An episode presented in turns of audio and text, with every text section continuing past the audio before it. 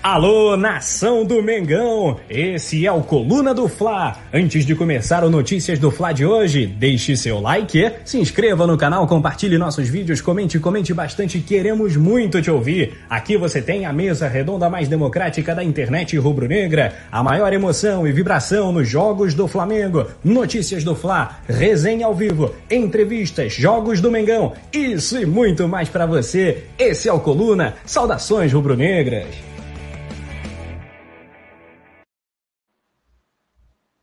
Fala galera, boa noite. Estamos aqui no ar com mais um Notícias. Dessa vez eu e a Gi, minha duplinha do dia, para falar bastante de Flamengo, de todas as últimas notícias do Rubro Negro que estão aí nas redes sociais. Está todo mundo acompanhando desde cedo no site do Coluna do tenho certeza.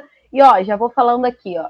Deixa o dedo no like, compartilha a live com todo mundo, aquele grupo de Flamengo, aquele grupo da família, todo mundo para ficar ligado nas informações do Flamengo. Já vou dar uma passada aqui no chat só para dar um oizinho para vocês. Ó, o Urubu Rei já está por aqui, Luciano já está por aqui, José, Rafael, já está todo mundo entrando. Então, a galera pode ficar ligado. E Gi, suas considerações iniciais para o dia de hoje.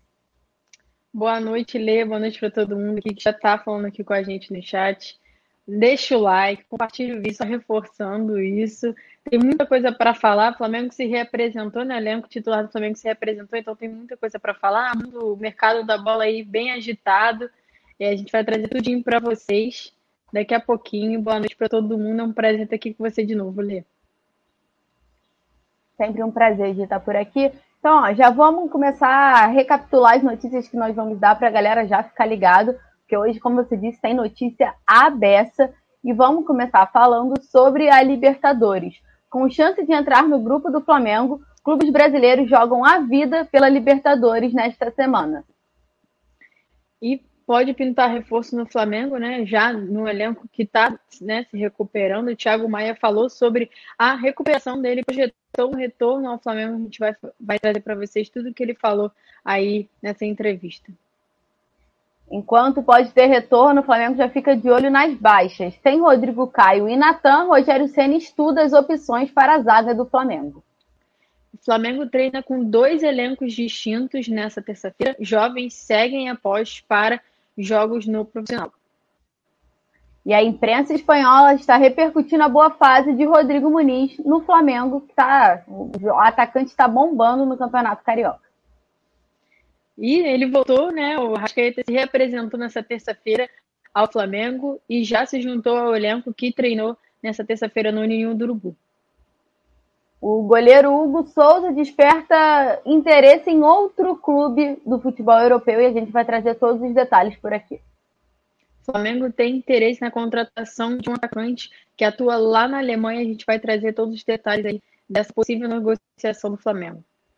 Já falando ainda sobre o mercado da bola, Gatito Fernandes é oferecido ao Flamengo e surge como uma opção, já que pode perder o goleiro Hugo.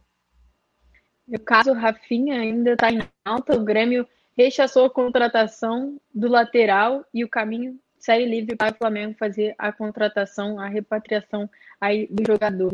Essas são nossas notícias de hoje. É isso, essas são as nossas notícias de hoje. Daqui a pouco deve pintar mais alguma coisa que a gente já está sempre ligado aqui. Uhum. Então, a produção, solta a vinheta.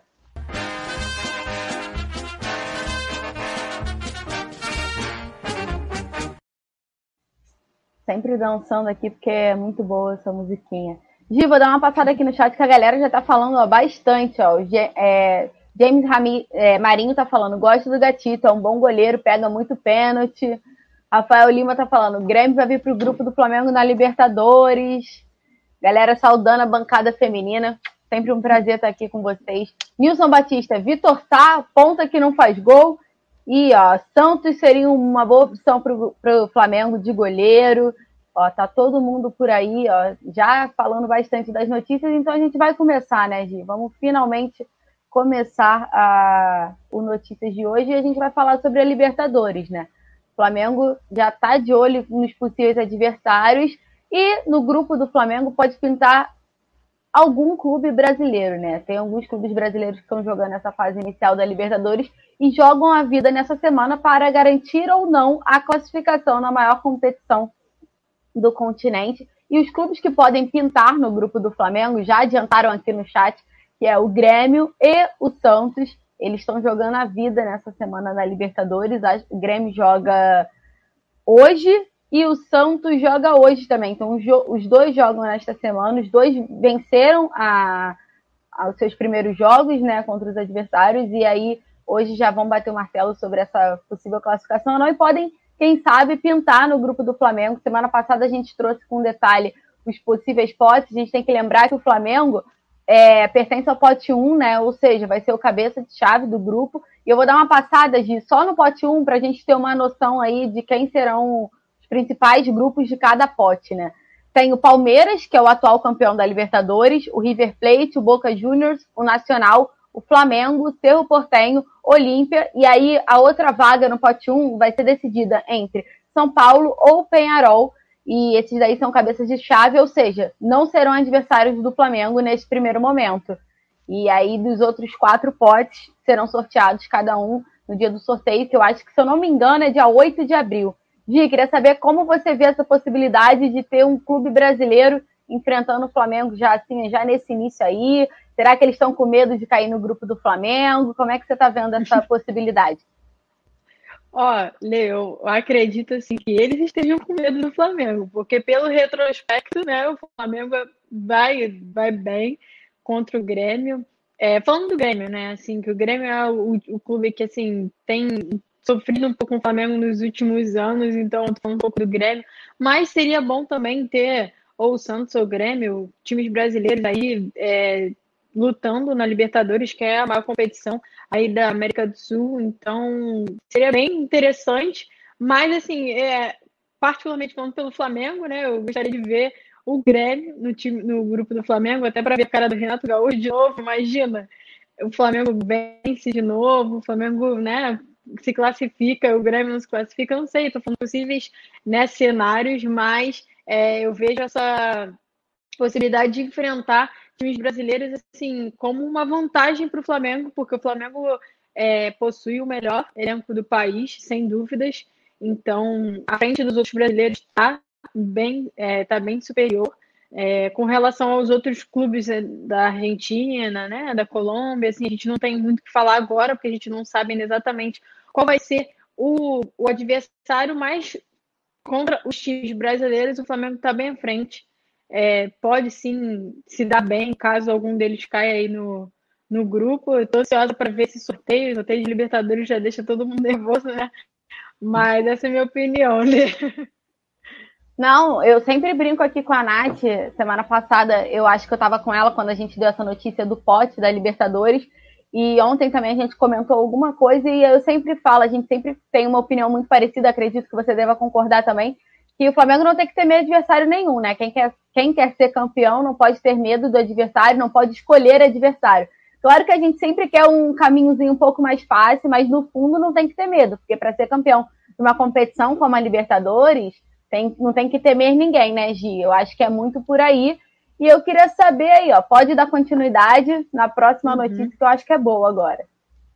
É, galera, o que a galera tá querendo ouvir, né, sobre a situação do Thiago Maia, o Thiago Maia que tá fora dos gramados desde dia 14 de novembro de 2020, foi uma das peças mais importantes do elenco do Flamengo né, na temporada de 2020, apesar de ter sofrido uma lesão ligamentar no joelho esquerdo, ele ficou fora assim, da reta final, né, dos últimos é, dos últimos meses da temporada. Foi uma grande perda, sim, porque ele estava em alta, né? Estava sendo cogitado até para ser titular né, do Flamengo, sofreu essa lesão. Mas desde então ele tá, ele fez a cirurgia, está se recuperando.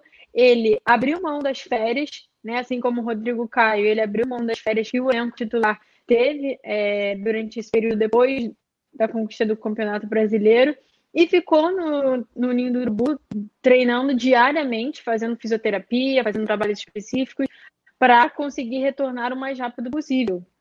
Ele falou sobre essa questão da recuperação dele, é, e eu vou ler, mais fácil ler para vocês verem como ele falou que está motivado. Assim, abre aspas, estou me recuperando bem e sentindo uma evolução a cada etapa que vou avançando no tratamento.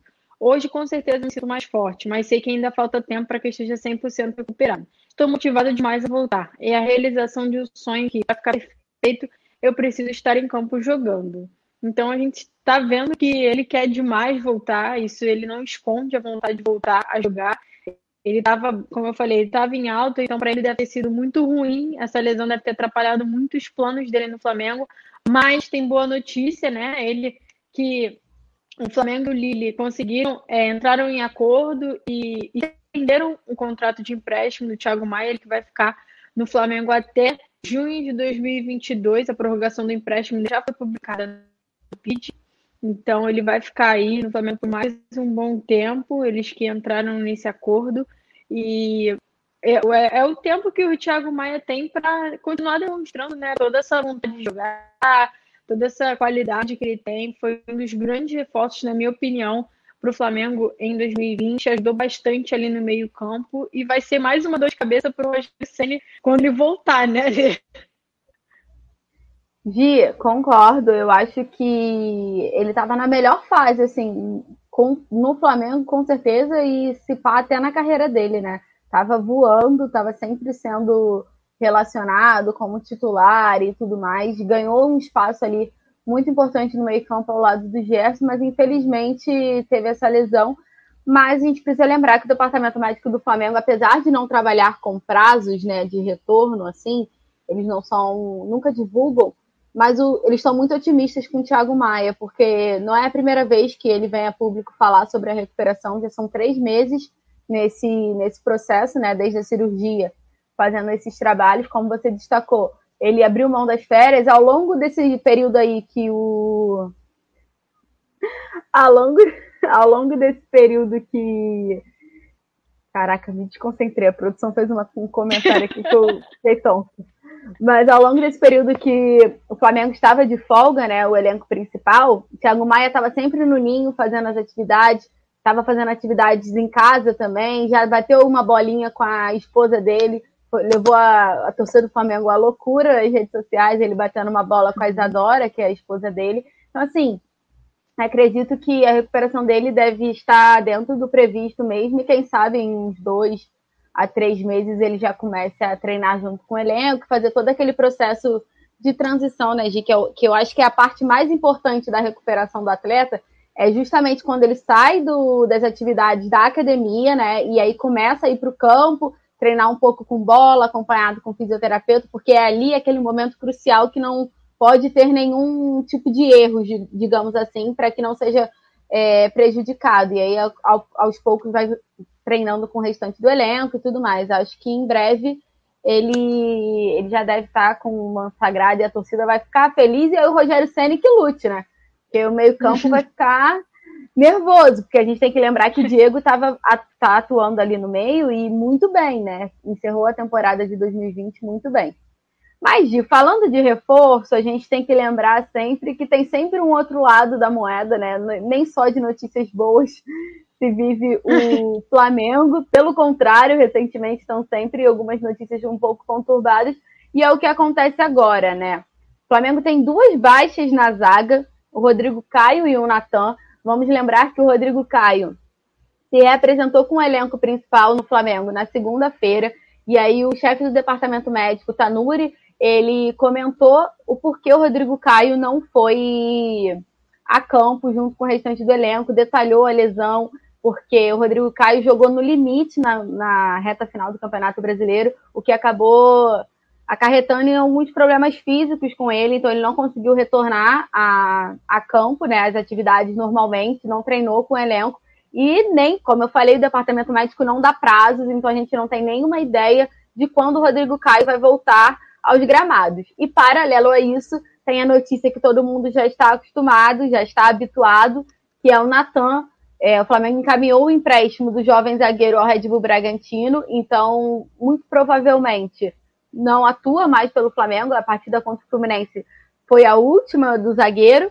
E aí o Flamengo tem essas duas baixas, o Rodrigo Caio e o Natan. Com isso, a Giovana, foi até você, né, Gi, que trouxe a matéria para o site, detalhou direitinho as opções que o Rogério Ceni vai ficar para essa zaga, né? Então eu vou trazer direitinho a lista de zagueiros do Flamengo, que é extensa. Se a gente analisar, tem bastante opção, mas nem todas agradam a torcida do Flamengo, e aí o Rogério Senna tem que pensar também nos resultados dos treinamentos. É, Para compor a defesa, o Rogério Senna tem no plantel Gustavo Henrique, Léo Pereira, Bruno Viana, Noga, Otávio e o Tuller. Vamos lembrar também que o Tuller está com empréstimo encaminhado para o Montpellier da França, mas ainda tão, não tem data de, de apresentação ao clube francês, porque a janela está fechada. Então, muito provavelmente, o que se espera é que o Tuller atue pelo Flamengo é, até ser liberado e assinar o contrato com o Montpellier, porque agora a janela está fechada, ele não pode ir para lá, não pode jogar. Então, ele deve ficar à disposição do Flamengo. Aí vai de uma escolha do Flamengo, do técnico, se ele vai atuar ou não. Então o Flamengo tem essa opção aí na zaga. E precisamos lembrar também do Ilharão, que apesar de volante, atuou as últimas rodadas do Campeonato Brasileiro como zagueiro, uma improvisação do Rogério Senna que deu muito certo. Eu acho que foi uma virada de chave ali para o Flamengo conseguir os pontos no Campeonato Brasileiro. Acho que acertou a defesa, o Arão, que atuou em muitos jogos com o Gustavo Henrique e uma parte com o Rodrigo Caio, quando o Rodrigo Caio retornou. Só que na reta final das últimas duas partidas, o Ilharão fraturou o dedo, mas se reapresentou já normal, tá treinando aí, como tá na foto, tá tudo bem. E ainda temos o Bruno Viana, que se machucou também no início dos treinamentos dele com o Flamengo, mas está treinando com bola, está treinando com elenco, então há uma expectativa de quem sabe ele finalmente estrear, ele que é a primeira contratação do Flamengo para essa temporada de 2021. Gi, já vou te colocar na fogueira. Quero saber o que, que você faria. Qual seria a sua dupla de zaga se você tivesse a caneta? Ai, Jesus, você gosta, né? Vocês gostam de colocar fogueira. Ai, cara, hoje eu fui ver, né? Eu fui fazer essa matéria e eu acabei pensando nisso, né? Eu até perguntei no meu Twitter quem a galera escalaria. É, mas assim, pensando em temporada agora, né? Rodrigo cai fora, início do Campeonato Carioca, outras competições para o Campeonato Carioca, eu colocaria um zagueiro experiente com um zagueiro jovem. Talvez Gustavo Henrique, Noga, ou Gustavo, ah, o e Bruno Viana. Eu testaria algumas zagas no Campeonato Carioca, porque é uma competição para isso, né? Para o time titular ser testado mesmo. Mas, assim, para a temporada a gente não sabe até quando o Rodrigo Caio vai ficar sem atuar. Então, assim, já para início de Campeonato Brasileiro, de Copa do Brasil, de Libertadores, é, eu optaria pelo Arão e Gustavo Henrique, que foi uma zaga, assim, que deu muito certo no fim do Campeonato Brasileiro. É, o Arão que deu muito certo nessa tentativa do Rogério Senna de trazê-lo para a zaga. Então, eu acho que o meio-campo vai ficar bem servido e a zaga também vai ficar bem servida. A gente também precisa lembrar que o Rodrigo, o Bruno Viana, perdão, ainda não estreou, então talvez ele tenha um desempenho bom que agrade a torcida, que agrade o Rogério Senna. Talvez ele seja também, se ele tiver esse desempenho bom, né, ele seja cogitado para ser titular também. A gente não sabe ainda como o jogador é, atua dentro, vai atuar né, dentro do campo. Então acho que o Campeonato Carioca pode servir para isso, para essa fase de testes. Mas, é, minha opinião, seria colocar o Arão com o Gustavo Henrique. O Gustavo Henrique está evoluindo bastante na minha visão. É, o Ilharão que está jogando uma bola há muito tempo e, e, deu muito certo na zaga também. Ainda precisa também evoluir como todos os outros. Então acho que eu escolheria por conta dessa lesão do Rodrigo Caio, que não tem previsão de retorno ainda. A gente acha, a gente acredita que ele não vai voltar, né, tão cedo, porque ele ficou também as férias inteiras tratando disso. Então foi uma lesão considerada grave, até o Márcio Tanuri, chefe do departamento médico do Flamengo, falou isso. Então, ele vai continuar o departamento médico aí se recuperando. Enquanto ele está se recuperando, eu usaria o Arão com o Gustavo Henrique. O Tuller está indo embora, talvez não seja aproveitado. O Natan está indo embora. Né? O Rodrigo Caio no departamento médico usaria esses aí. Torço para o Bruno Viana ter um bom desempenho, porque é mais uma opção que o Rogério Senna pode ter, porque é um zagueiro de fato, né? O Arão não é um zagueiro, né? de, da posição dele. Então, se ele tiver um bom desempenho, talvez possa ser mais uma peça-chave no elenco do Flamengo. Mas eu usaria Gustavo Henrique o Leão. Acho que a sua opinião também é a mesma, mas quero saber é, um pouquinho também o que você acha disso aí. Gi, eu acho que só para complementar assim sobre o que você falou dos zagueiros, o Bruno Viana ele chega ao Flamengo com uma expectativa interna muito alta. Não à toa o Flamengo uhum. já está negociando outros zagueiros para aliviar essa lista, uhum. porque como eu falei, é muito extensa. Então, assim, uhum. Bruno Viana ele chega com essa expectativa e eu acho que com status de titular. Então imagino que Sim. o Flamengo projete uma, uma zaga formada com Rodrigo Caio e Bruno Viana. Como o Rodrigo Caio está lesionado e o Bruno Viana, a gente ainda não tem uma noção se ele vai estrear agora contra o Rezende ou contra o Botafogo, a gente não tem essa ideia. Mas assim, eu acho que ele tem que estrear no Campeonato Carioca, e talvez o, o Bruno Viana e o Arão pode ser uma opção, mas acho que o Gustavo Henrique teve boas atuações no fim do Campeonato Brasileiro e talvez merecesse mais chance. Mas, Gi, eu acho que já dá para você emendar um pouco na sua notícia, porque eu vou falar uma sim, coisa sim, que dá para a gente ter uma ideia. Eu não sei o que, que o Flamengo vai escolher. Será que o Flamengo vai entrar ainda com, com um time majoritariamente alternativo, formado pelos garotos da base? Ou será que o Flamengo vai já colocar direto o elenco principal, o elenco titularzão assim? Então, como a, como a Gi vai falar, o Flamengo está treinando separado os dois elencos. Então, fica aí, Gi. É isso, exatamente isso. É, hoje o Flamengo teve o elenco todo à disposição, né? Porque o Arrascaeta se representou nessa terça. Então, o Rogério Senna e o Maurício Souza tiveram todo o elenco à disposição, porque os jogadores que atuaram no clássico se representam hoje. É, e o elenco titular se representou ontem com a adição do Arrascaeta que chegou hoje ao Ninho do Urubu. Então, hoje o Flamengo fez dois treinos distintos, né, com dois elencos, um comandado pelo Maurício Souza, é, que foi esse, justamente esse elenco que enfrentou o, Fla, o Fluminense no clássico, e a outra parte, o time titular, a equipe principal que se representou ontem, foi comandada pelo Rogério Senni. Então, eles fizeram esses dois é, treinos distintos e os jogadores, os jovens jogadores da base, continuam à disposição seguem apostos né, para os jogos no profissional, para atuar no Campeonato Carioca e também para ganharem vaga no time titular nas outras competições. O Rogério Ceni que antecipou a, o retorno dele das férias, né? Ele chegou antes da representação oficial e já observou algumas, algumas peças do elenco da base. Então, é, é pode ser que ele aproveite uma dessas peças no elenco titular do Flamengo.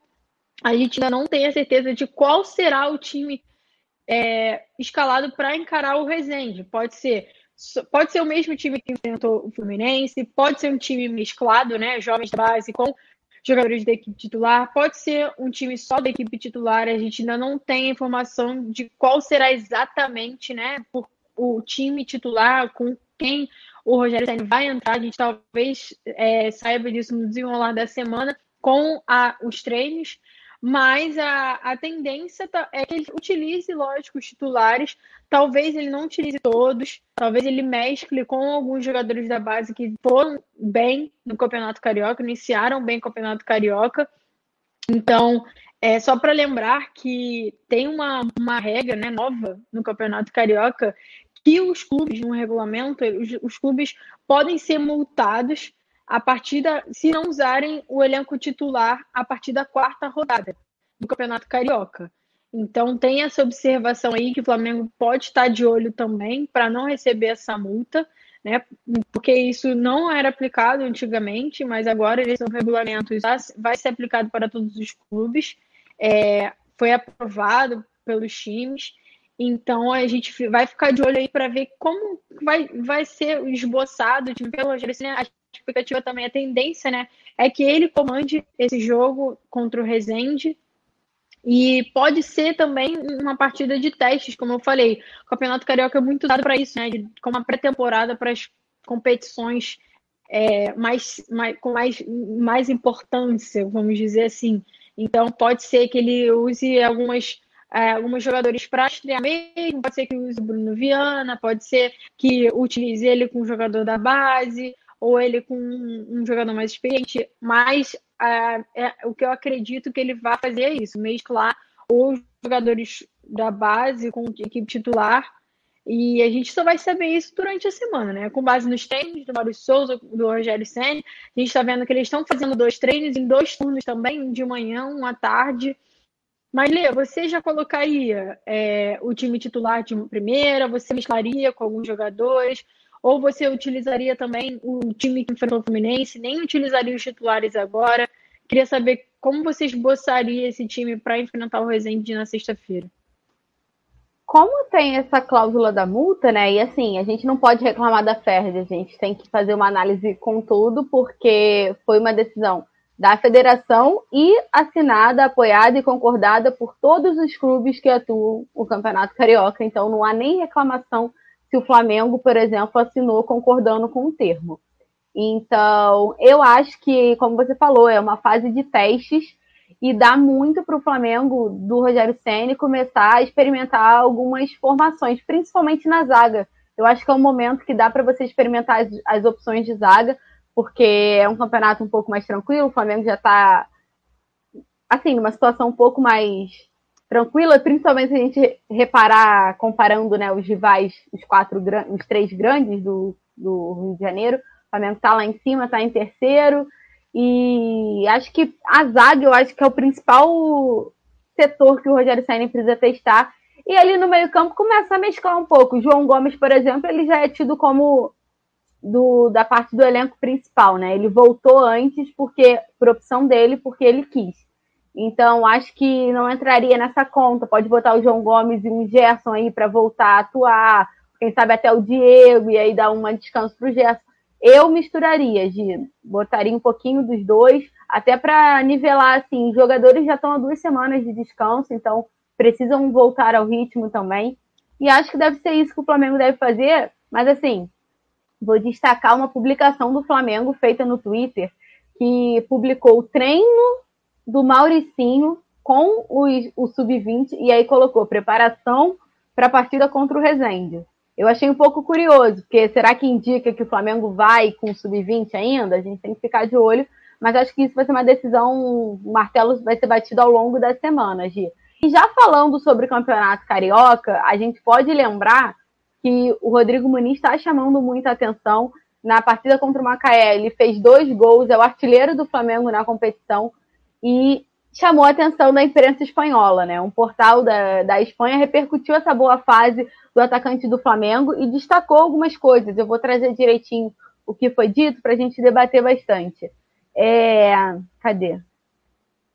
Aqui. A base do Flamengo é apontada como uma das principais nos últimos anos, de acordo com essa matéria que foi vinculada no portal Sports, e destacou principalmente a atuação do Rodrigo Muniz na vitória contra o Macaé e os gols dele foi, foi descrito como esplêndido na análise dos jornalistas espanhóis.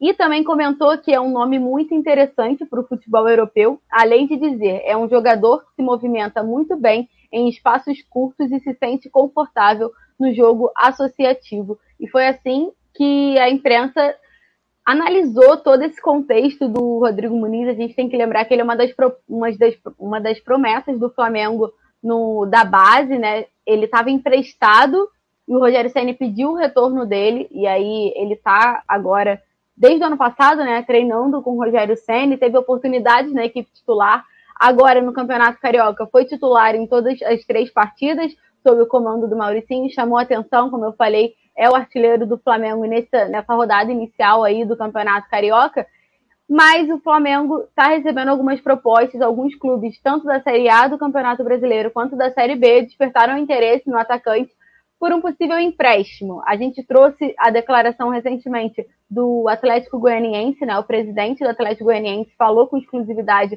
com João Pedro Granete e ele comentou exatamente sobre isso, que está tentando a contratação do Rodrigo Muniz porque é de muito talento e seria bom para o Flamengo, já que ele não teria tanto espaço com um retorno dos titulares, porque tem o Pedro, Gabigol, Vitinho, Michael, muita opção no ataque. Então, no Atlético Goianiense, o Rodrigo Muniz atuaria mais, ganharia mais minutagem, que é um termo que a gente gosta de usar no futebol, mas o, o presidente do Atlético, ele até comenta que é muito, é muito complicado essa contratação.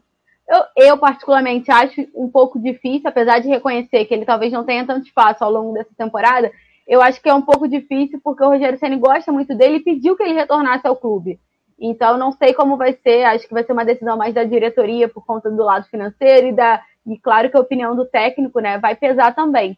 Di, como é que você vê mais esse essa base do Flamengo aí, né, mais um dessa geração de meninos do Flamengo chamando a atenção do futebol europeu? Lê, antes só de dar minha opinião, tô lendo aqui os comentários da galera. Aí o, Wesley Gomes falou assim: empresta o Vitinho e Michel e fica com o Muniz. Assim, eu concordo muito, porque é, é só que, falando dessa questão do Michel, Michel que é, abdicou das férias, né, para jogar o Carioca e até agora não engrenou no Campeonato Carioca, né, não tem agradado muito a torcida, não tem feito boas partidas, então, então quem está se destacando são, é, é, é lógico, a, a galera da base, propriamente quem, de quem está falando agora, o Rodrigo Muniz, que, assim, no meu ver, é um jogador que tem muito potencial e que precisa de mais oportunidades mesmo para poder crescer e se destacar. É, ele que se destacou já bastante nas categorias de base, é um jogador que já levantou várias taças nas categorias de base, sub-20, sub-17, então ele é um jogador é, já com repertório né, nas na categoria que ele atua e agora precisa mesmo é, de experiência no profissional, né, na equipe principal do Flamengo. Ele tem ainda muito a desenvolver. É, um jogador, um atacante, né? Hoje no elenco principal do Flamengo é difícil de ganhar espaço por conta né, das, é, desse, das opções que o Flamengo tem mesmo, mas eu acho que o Flamengo precisa estar, ficar de olho nos jogadores da base, porque eles têm muito potencial.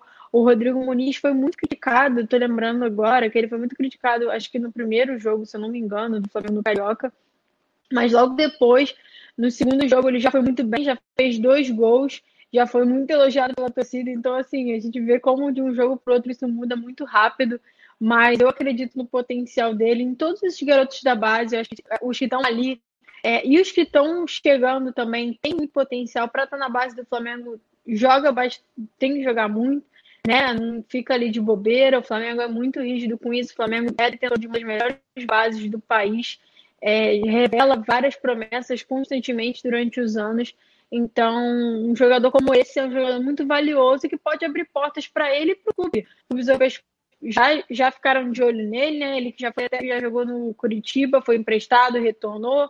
Então, a gente vê aí que a situação dele está sendo monitorada e eu acho que o Flamengo deve sim dar mais espaço para esses jogadores que têm muito potencial, como o Rodrigo Muniz. Lê, já vou passar aqui para a próxima notícia, que a gente está falando dessa questão de treino e tal. Aí depois vocês dão uma passada no chat.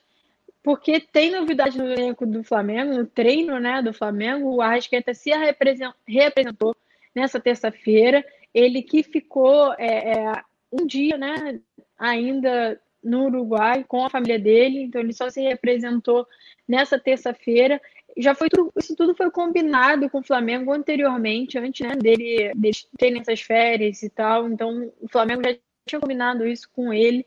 E ele se representou normalmente nessa terça-feira, já treinou com o elenco. É, o elenco do Flamengo que passou por dois períodos hoje de treinamento, foi um de manhã e uma tarde, como eu falei anteriormente, com dois elencos distintos. O elenco do comandado pelo Maurício Souza o elenco comandado pelo Rogério Senna. Cara, a produção é muito eficiente, né? Ah lá, já colocaram um vídeo do Rogério Senna batendo uma... Uh, perdão, do Arrascaeta batendo uma bolinha lá, o Gisele comandando essa galera. Diego Alves ali treinando também. Então o elenco do Flamengo aí tá reforçado, os equipes titulares já tá jogando, já tá treinando bastante. E o Arrascaeta, só para lembrar que ele se envolveu numa polêmica, né, nesse fim de semana, com alguns rumores de possível saída do Arrascaeta, mas ele mesmo se pronunciou nas redes sociais e o Flamengo também se pronunciou nas redes sociais falando que já estava tudo combinado entre atleta e jogador para a representação do jogador nessa terça-feira. E ele se representou hoje, já treinou, né? Não tem nada dessa história de que ele é, foi sondado por clube do Egito, isso já foi desmentido até pelo jornalista que divulgou essa informação. Então, a Asqueta vai seguir bem no Flamengo aí. A Asqueta que é uma das peças mais importantes desse elenco atual do Flamengo, é muito vitorioso. É, levantou taça da Libertadores, do Brasileiro duas vezes, Campeonato Carioca, Recopa, Supercopa, é um cara super campeão. Né, ele que tem passagem pela seleção do Uruguai, é convocado constantemente pela seleção do Uruguai, veste a 10 na seleção do Uruguai. Então o Flamengo precisa estar bem atento aí, porque eu acho que é uma das peças, assim, no meu ver, uma das peças mais importantes desse elenco. Precisa manter jogadores como esse. Lê. Cara, Gia, assim, eu acho a Rascaeta, assim, outro Não, não, eu fico assim, sem palavras pelo, pelo Arrascaeta, porque é um jogador que o Flamengo não pode perder de jeito nenhum. Eu entendo que no momento financeiro, se chegar um caminhão de dinheiro, não tem como negar, mas assim, olhando tecnicamente assim para o time, ele é muito acima da média, muito acima da média do futebol brasileiro, muito acima da média do futebol sul-americano e não tem muito o que dizer do Arrascaeta.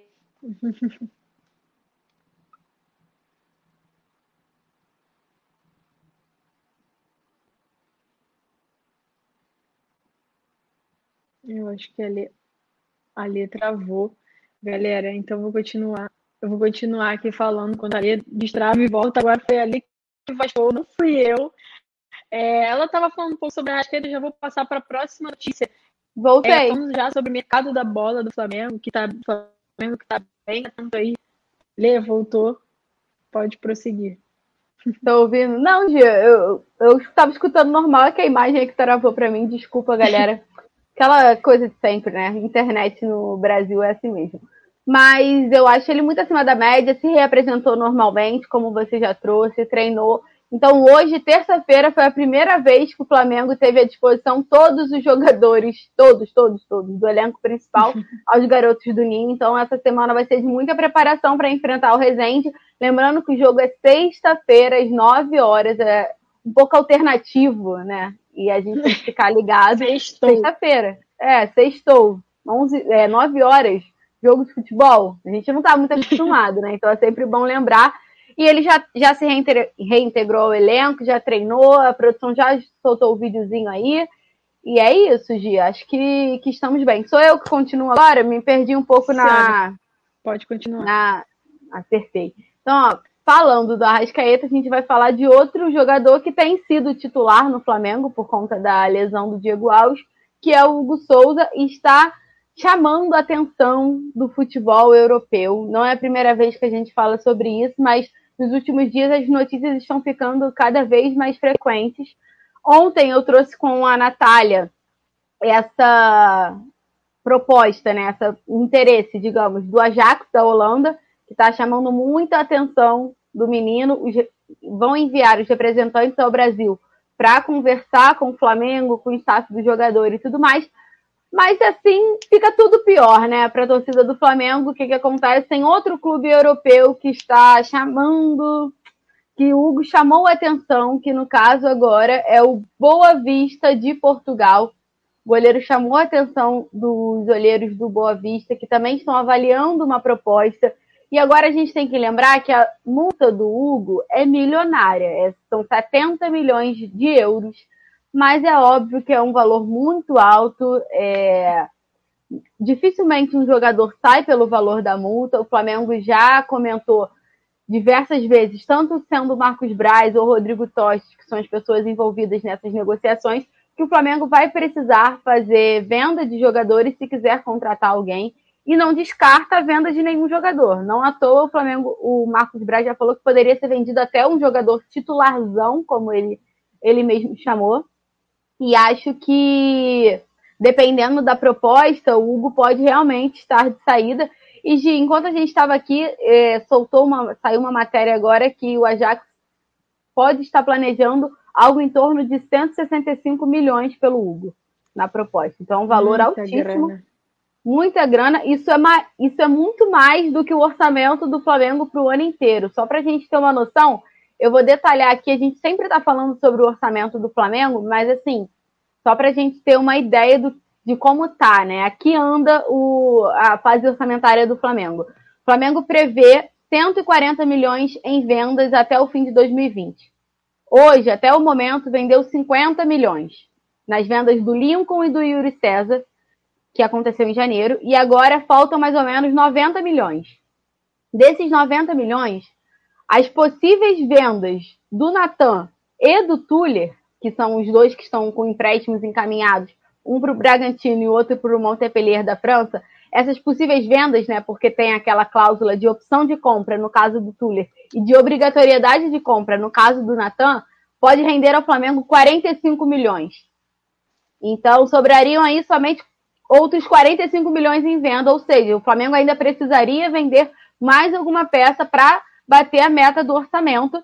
Mas se vender o Hugo Souza, por exemplo, por uma bolada de dinheiro, que é o que estão veiculando aí 160 milhões, 165, já dá um alívio muito grande nos cofres, né, Gi? Como é que você vê? Eu acho que com, na situação que o Flamengo tá, vindo uma proposta muito boa, é muito complicado, e aí já surgem algumas opções de goleiros que a gente já vai trazer aqui daqui a pouco para a galera que está acompanhando, então continuem ligado aí. Mas queria saber como você vê essa possível saída do Hugo. Como é que você entende? Porque é um goleiro promissor, ao meu ver. Mas você acha que o Flamengo deveria fazer um esforço para continuar com ele no elenco? Olha, Lê, por, essa, por esse valor aí, eu pago até a passagem do Hugo, porque assim, é muita grana, tudo bem, todo respeito ao jogador, lógico, mas assim, é muita grana para o Flamengo é, e é uma oportunidade gigantesca para o jogador, né, que é jovem, ainda está iniciando carreira, então acho que o Flamengo não pode perder uma chance dessa, se for mesmo nesse valor, Acho que o Flamengo não pode perder tempo é, e deve vender sim o Hugo. E vai receber uma grana como você falou, vai aliviar os cofres do Flamengo, mas o Flamengo vai precisar também ficar atento no mercado, né, para trazer outro nome. Porque o Diego Alves tem contrato de apenas um ano com o Flamengo e depois que se aposentar, que ele, se ele que acabar o contrato, ele deve se aposentar, porque ele já está um pouco mais velho, talvez nem renove mais com o Flamengo. Então o Flamengo já deve, né, eu acredito que o Flamengo já deve estar de olho em outros nomes no mercado, que a gente vai até falar um pouco mais tarde sobre eles, que estão aí na, nas nossas notícias, mas é, o Hugo é um grande jogador. A gente sempre soube, assim, desde que ele teve essa ascensão no elenco titular do Flamengo, que ele é um jogador promissor.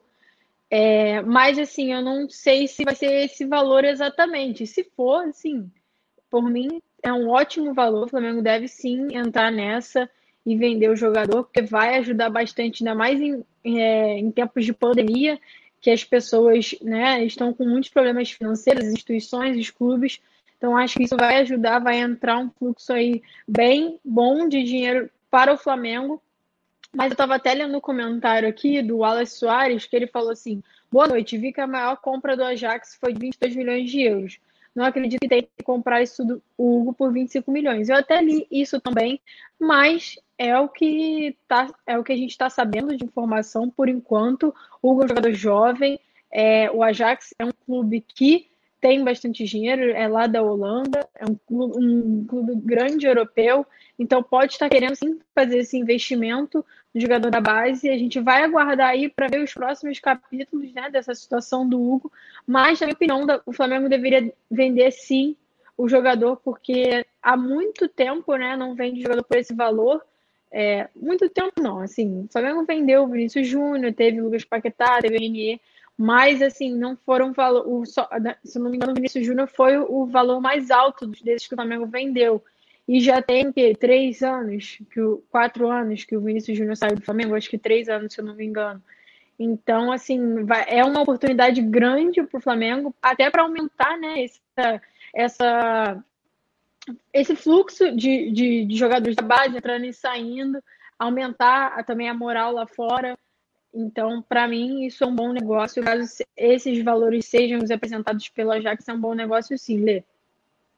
Hoje, só para recapitular aqui, para a galera entender, o... a gente não tem os valores exatos do, da, da possível proposta do Boa Vista. Esse valor que foi dito da, do Ajax da Holanda foi uma matéria que saiu agora há pouco no site da ESPN e a proposta está em torno de 20 a 25 milhões de euros.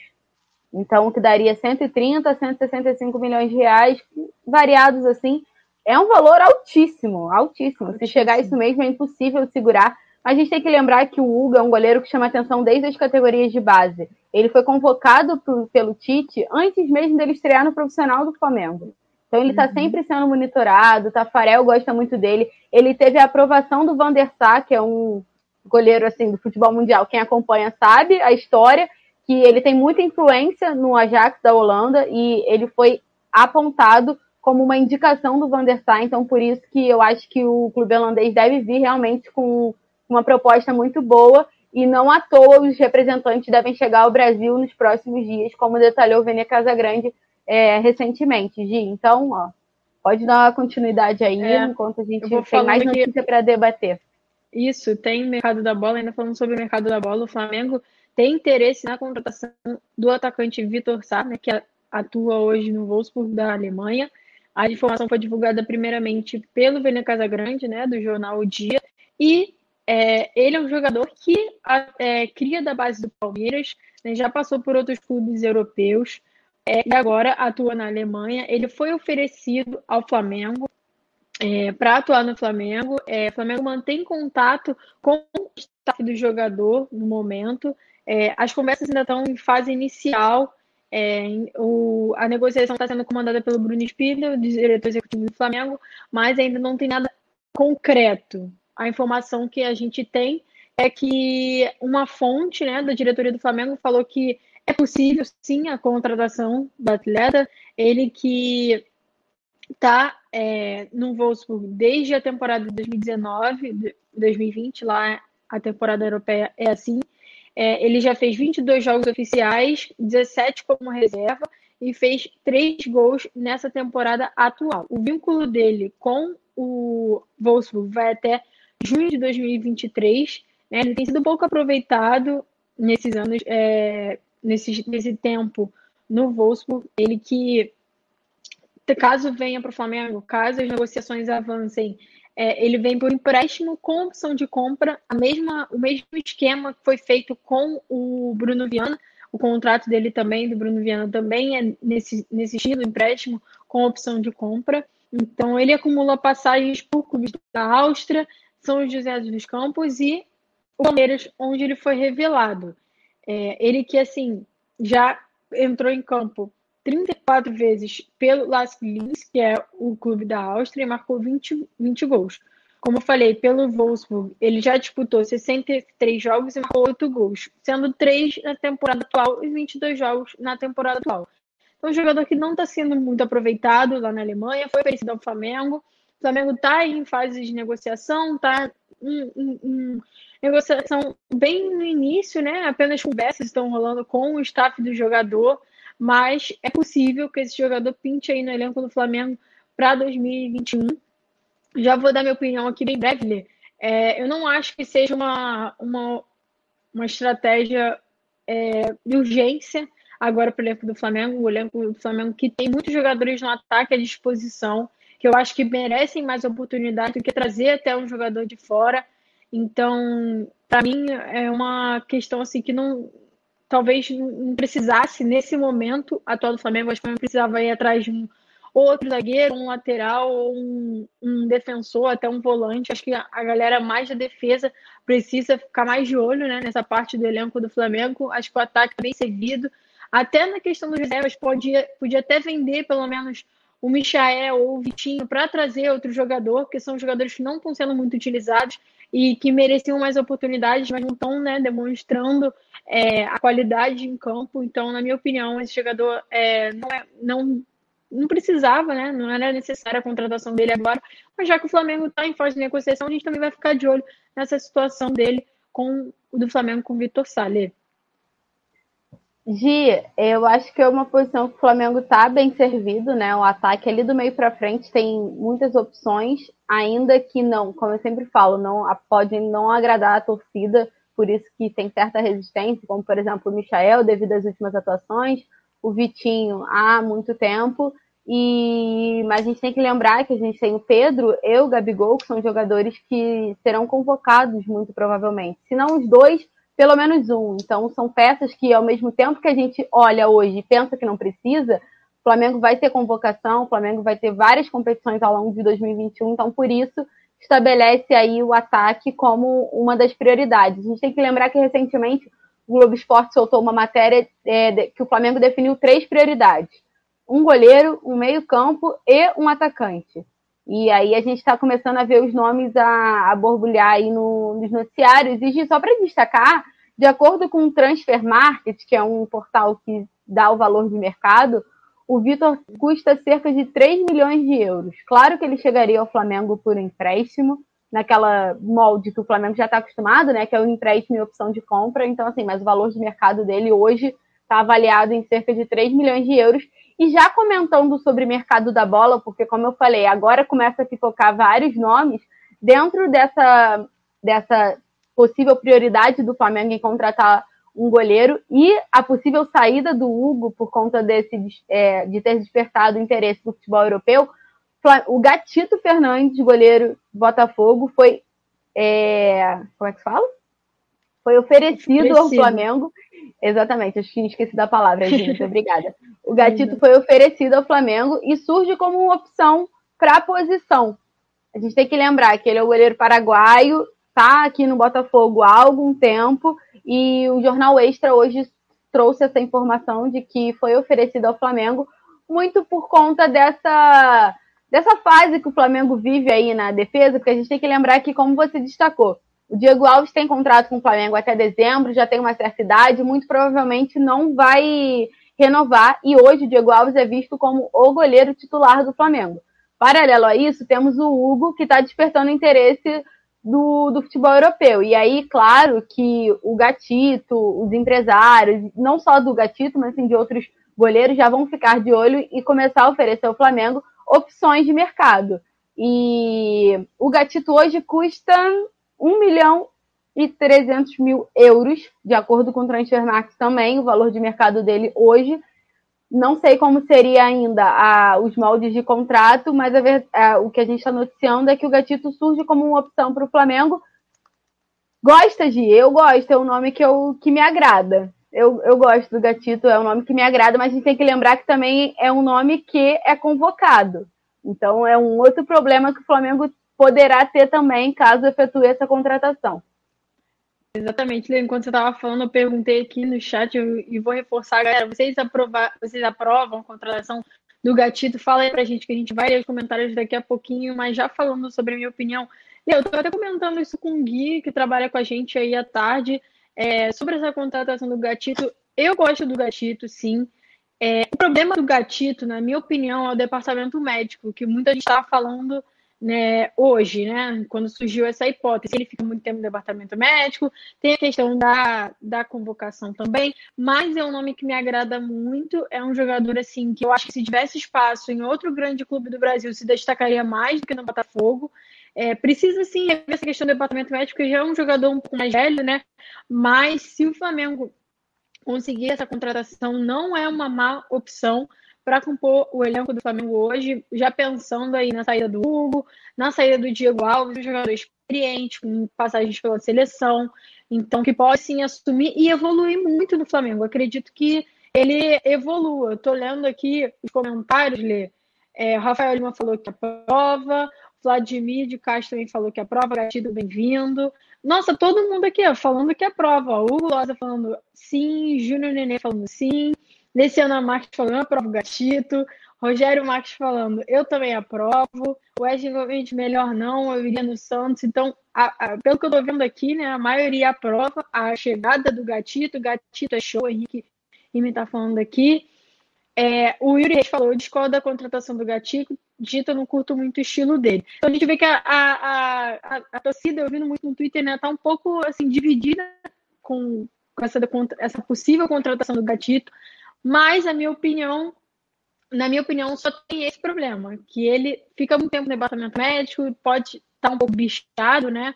Talvez isso seja um problema para o Flamengo, mais questão de qualidade. Eu acho ele um ótimo jogador, pega muita bola.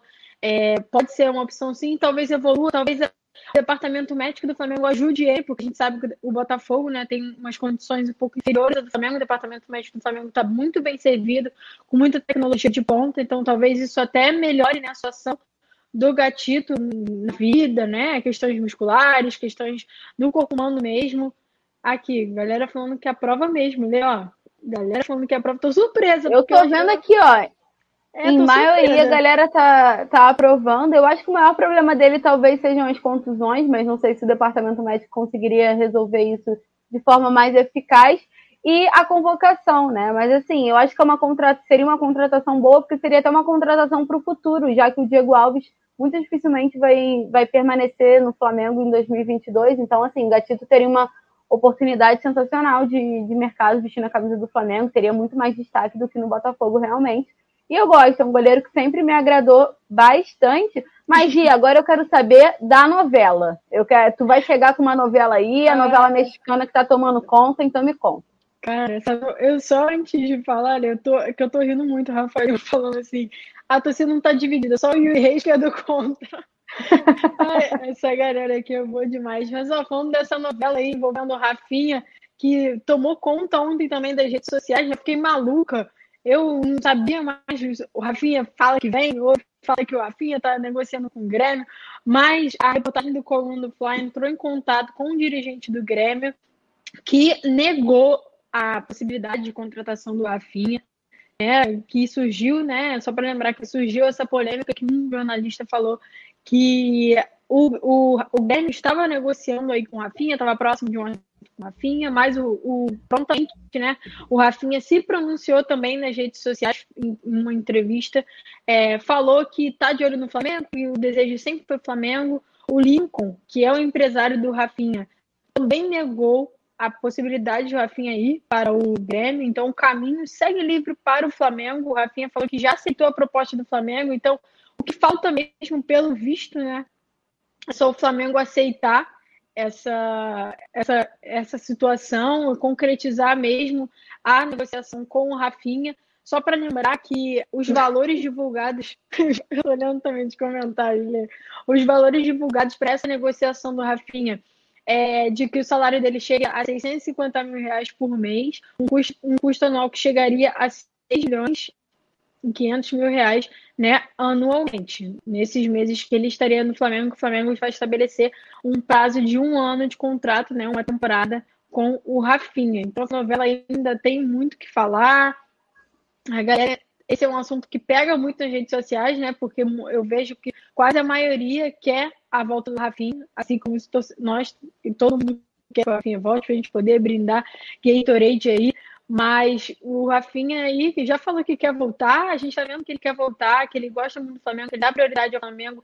A gente vê que outros clubes também estavam de olho nele, como o Palmeiras, Atlético Mineiro, mas é, a gente só vai esperar aí para ver que se essa, essa negociação, se, que essa negociação se concretize nos próximos dias, que isso aconteça da melhor maneira possível entre atleta e clube, Lê. O Yuri Reis rindo, tá falando, respira, Letícia, porque eu não aguento, gente. Vocês ficam comentando as coisas aí, eu fico rindo aqui enquanto a Giovana tá falando. Gi, não vou me alongar muito no Rafinha, porque ontem eu já falei por uns cinco minutos sobre o assunto. E vou repetir. Eu acho que tá mais do que claro que o Flamengo quer o Rafinha, mas tem uma parte da diretoria que é um pouco resistente por conta dos valores. Como você falou, o Rafinha vai custar 6 milhões e 500 mil reais até o fim do ano. E o Isla vai custa em torno de 7 milhões. O valor é muito parecido, então os dois ficariam em uns 13, 14 milhões assim. Então é um valor muito alto para uma parte da diretoria devido ao momento financeiro do Flamengo. Por isso há um pouco dessa resistência. Mas a, uma parte do Flamengo quer o Rafinha, o Rafinha quer o Flamengo, o Grêmio já negou a possível contratação. É, então, assim, mas ao meu ver, o Rafinha joga no Flamengo se ele quiser jogar no Flamengo. Porque se o Flamengo tem um teto, tem um limite, o Flamengo realmente não tem, não deve e muito provavelmente não vai ultrapassar esses valores. Então, assim, tá na mão do, do Rafinha. Se o Rafinha quiser, ele pode ceder um pouco mais para facilitar e se encaixar no orçamento do Flamengo. E a novela finalmente ter um final feliz. Então, acho que a torcida precisa entender que para o Flamengo se tornar o que quer que é essa hegemonia no futebol brasileiro, hegemonia no futebol sul-americano e cada vez mais de destaque no futebol mundial, precisa entender que não dá para fazer loucura por jogadores, sendo Rafinha ou sendo qualquer outro, tem que ter o pé no chão e é o momento de ter o pé no chão. Então, assim, a torcida precisa começar a entender que não dá mais para fazer certas contratações e esquecendo o lado financeiro e a diretoria está com o pé no chão, por isso não aconteceu ainda, mas ainda acredito no final feliz e que o nosso Japa finalmente vai acontecer, né, Giovana? Porque eu vou explanar aqui para o chat, para a galera que acompanha todo dia. Eu e a Gia, a gente está desde o início da novela do Rafinha, a gente falou que íamos para um japonês quando as coisas melhorassem, claro, para comemorar essa contratação do Rafinha e brindar com o Gatorade. De então, Deus. galera, por favor. Foi um prazer a todo mundo que acompanhou a gente por aqui. Agora, 8 horas, está na hora do resenha a mesa redonda mais rubro-negra da internet, hoje com João Pedro Granete, Paulinha e Túlio. Então, ó, João, tá com você aí, assume. Alô, nação do Mengão! Esse é o Coluna do Fla. Antes de começar o resenha ao vivo, deixe seu like, se inscreva no canal, compartilhe nossos vídeos, comente, comente bastante, queremos te ouvir. Aqui você tem a mesa redonda mais democrática da internet rubro-negra, a maior emoção e vibração nos jogos do Flamengo, notícias do Fla, resenha ao vivo, entrevistas e muito mais. Esse é o Coluna. Saudações rubro-negras.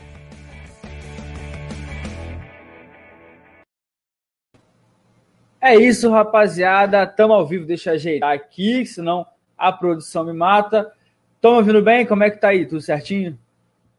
Então, vambora, porque tá começando mais um resenha. Vou já dar um, um, um giro no chat aqui. Agradecer, antes de mais nada, as meninas, a Gi e a Letícia, que apresentaram de forma brilhante pra gente. Vamos ver quem tá falando aqui. Erivaldo Silva falando, o, o Rogério Marques também tá por aqui, Ailine, Vladimir de Castro, é, Marcela Padinha também mandando boa noite para todo mundo, Poeta Túlio, para Paulinha. Antes de mais nada, produção, solta a vinheta para a gente já começar, que hoje tem muito assunto para gente.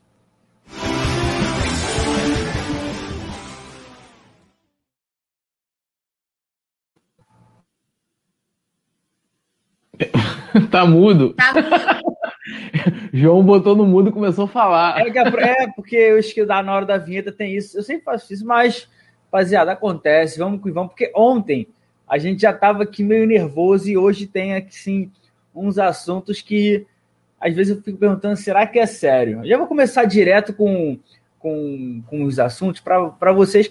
Tem, vou dar um para cada um por enquanto. Começar com a Paulinha, porque a gente fica nessa situação, pô, o Carioca, será que ainda vale? Como é que a gente vai encarar o Carioca?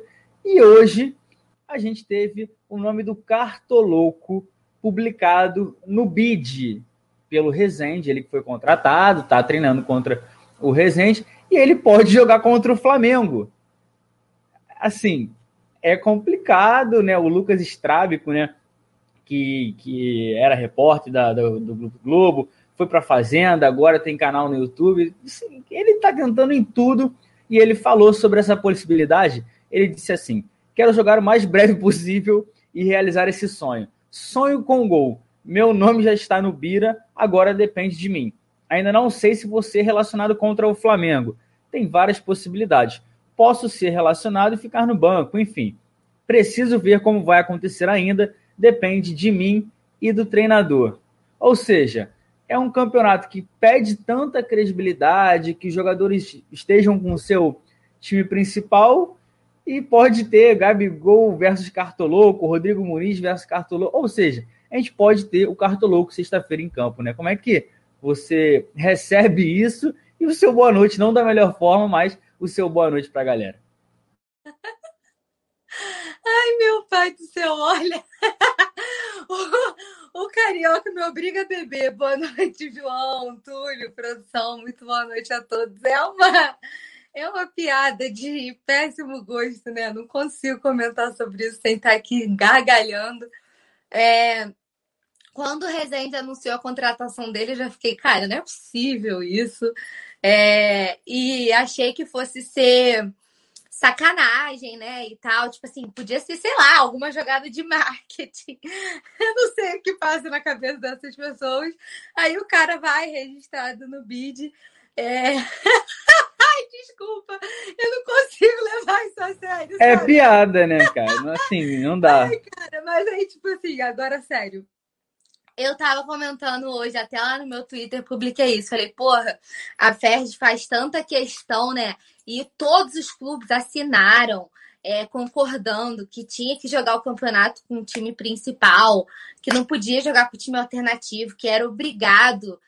Aí o cara vai cartoloco, Gabigordo, pô, não é possível, bicho. Aí como que tu vai arriscar a integridade física dos seus jogadores para disputar um carioca da vida contra um cartoloco da vida, gente? Não tem a menor, não tem a menor condição, sabe? Eu não, eu não tenho nem o que falar, eu só posso rir.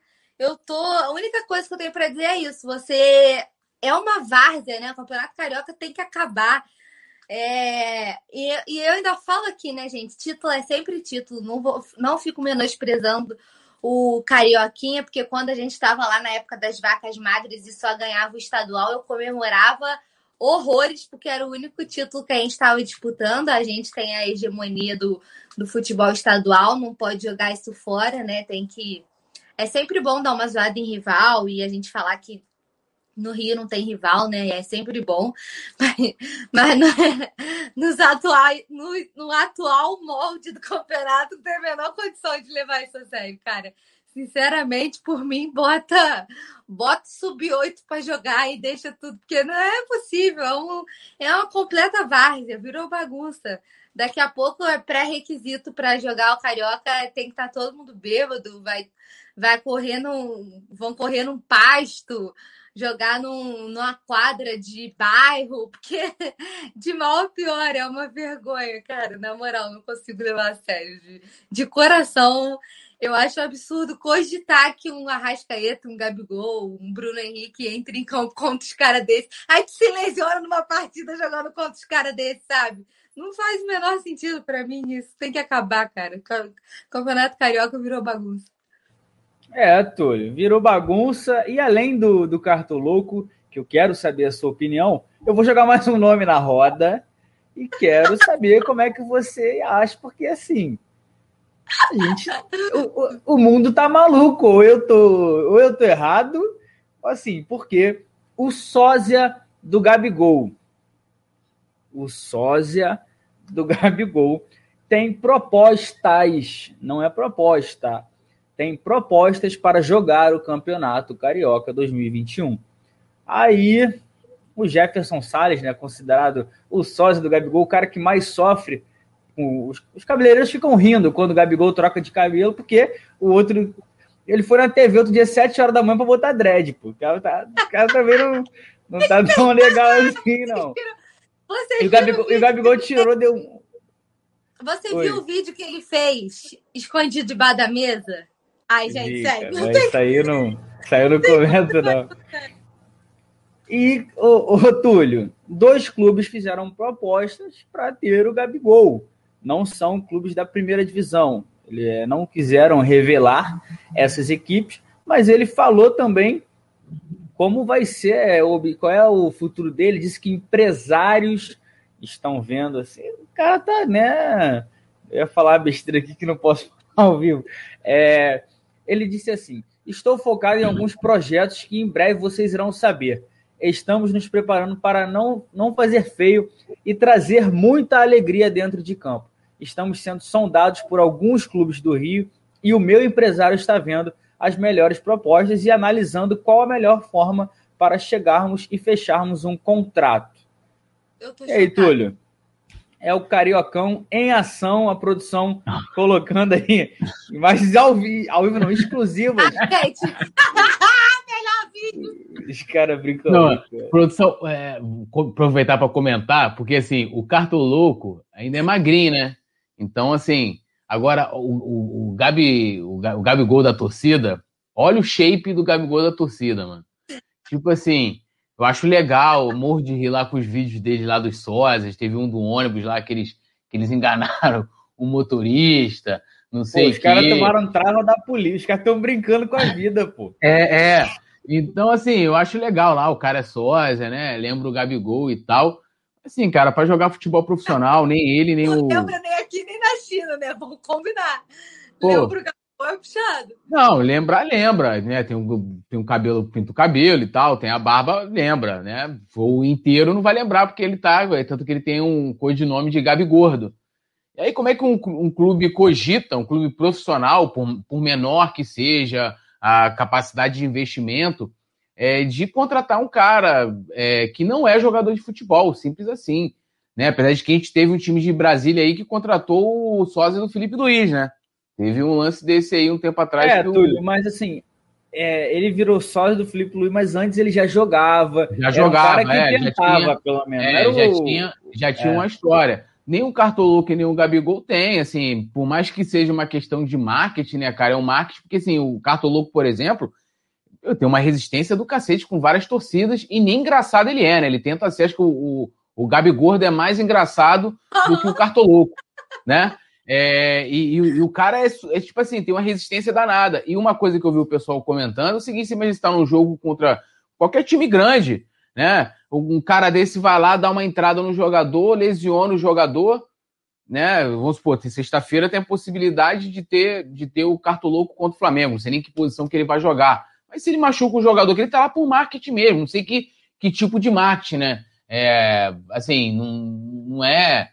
Não dá para para compreender algo como positivo, um clube profissional num campeonato e você trazer um cara que não é jogador, um cara que não sei nem como é que define a profissão dele, apresentador, repórter, sei lá, o que, que ele é, né? E a mesma coisa o, o sósia lá, o Gabi Gordo, não dá, assim, tipo, caramba. Ai, não consigo é, levar a sério. É, porque é piada, né, cara? Você imagina Ô, só, tipo, não, não dá pra...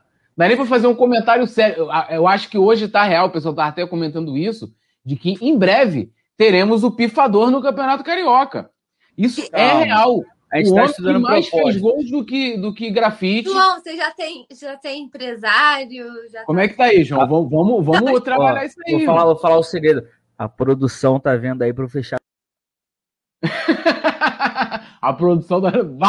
Ah, não, eu vou me colocar aqui para de repente vai que eu arrumo uma vagazinha Falei aí. Falei que a produção ia colocar no São Gonçalo ele me cortou, cara. Tá bom. Eu vou jogar no time aí do que Vila Isabel no, Grajaú, no, no Grajaú. Será que o Light? Não sei, nem sei se existe mais o Light. Mas, Túlio, agora sim, tentar comentar de forma séria. Para o Campeonato Carioca, totalmente horroroso, porque não está tendo motivo para comemorar. Já não está tendo partidas com as equipes com os principais jogadores. Tu não vê nem o Fluminense, por exemplo, o Flamengo, o Vasco, eu não sei como é que está é, a preparação. E assim, eles querem ser respeitados, mas eu também não sei até que ponto eles podem intervir nisso, é. mas é complicado, né?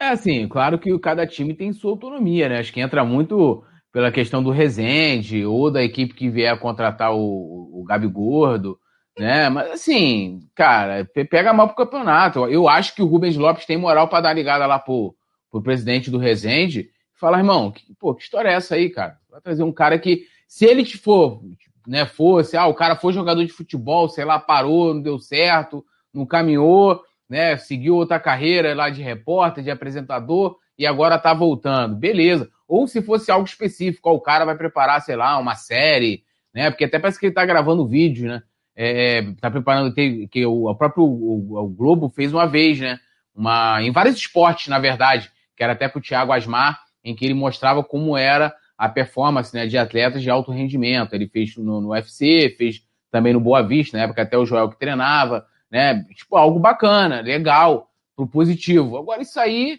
né, assim, pô, quem vai comprar a camisa do Cartoloco ou a camisa do Gabi Gordo? Tipo assim, que marketing é esse, cara?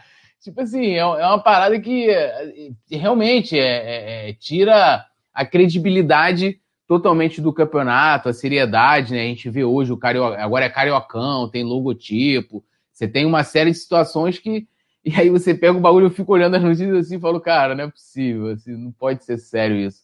Né? Aí, em breve, acho que eu vou botar aqui, Resende contrate o pifador. Uma pena que aí o. É, é. Tem que ver se o João vai ter disposição depois para estar tá aqui disponível para o resenha, depois de treinar e tal, né? Se vai ter disposição. Depende. Vamos negociar, cara. Tem que ver o passe aí. Tem, tem temos grandes valores aqui no, no Coluna. A confraria deu para ver isso. Vou dar um giro aqui. Marcelo Martins está falando aqui com a produção. O Vicente Flá falando que vai comprar a camisa do, do Lincoln. Felipe Souza. Não, não estou na sauna, que a câmera deu um, um, deu um probleminha aqui. A produção vai resolver isso para a gente. É, tudo é produção, a gente não consegue. Pode falar que você está embrasado. Você ficou super. Não, pô, outro dia o pessoal falou que eu tava fumando, cara. Por nem faço isso. Minha mãe, minha mãe vê a live, esquece isso aí, cara. É, Mas. É, se empolgou tanto com a contratação do Gabi Gordo e Cartolouco que embrasou o negócio. Não, é, não. Sim, eu não. Eu quero saber da Paulinha agora sobre sexta-feira. Não ri, Paulo. Agora eu vou fazer uma pergunta séria. É o que você falou. Se o. O Flamengo agora, a partir desse, dessa rodada, tem a obrigação de colocar os jogadores principais para jogar, não todos, mas tem que ter ali os jogadores de mais destaque, porque é o regulamento da competição. E o Túlio falou, você destacou, se acontece do cartoloco às vezes dar uma entrada e, não sei, a gente não sabe a posição que ele vai jogar. Deve ser atacante, né? Ficar lá parado, machuca um jogador, um Felipe. Cara, aí vai ser difícil fazer o programa hoje. Cara. Não, não, é só uma parada. O, Mas olha como que você fala! Não, é só. Cara, cara mas é, é a realidade do futebol carioca hoje. o, olha só, o campeonato tem um, um regulamento que obriga os clubes grandes a colocarem seus principais jogadores a partir da quarta rodada. Aí o Flamengo vai colocar Gabigol, Bruno Henrique, não sei o quê, e os caras vão botar cartolouco, mano, na moral. Tipo assim, liberar qualquer um para jogar. Fala assim, Flamengo, faz o que você quiser. Aí chama os youtubers também, que tem a galera que é mais próxima, né? Bota lá para jogar. Vira bagunça, irmão. Porque, porra, a botar um elenco milionário pra jogar com o cartoloco, tá de brincadeira, né? Agora imagina o embate, um, um marketing do embate, Gabi Gordo e Gabigol. Porra, mano, ia ser um bagulho assim. Mano, puta marketing da comédia. A gente que gosta de humor, da zoeira, ia ser do cacete. Que é aquelas artes. Eu ia falar que o Yuri, o Yuri, pra ele criar uma arte, né, com um Gabi Gordo e o Gabigol de um lado, verso, a grande batalha, tipo UFC. Aí bota o João pra poder fazer aquele cara do UFC, né? Real time! Gabi Gordo! Aí bota o Gabi Gordo de um lado.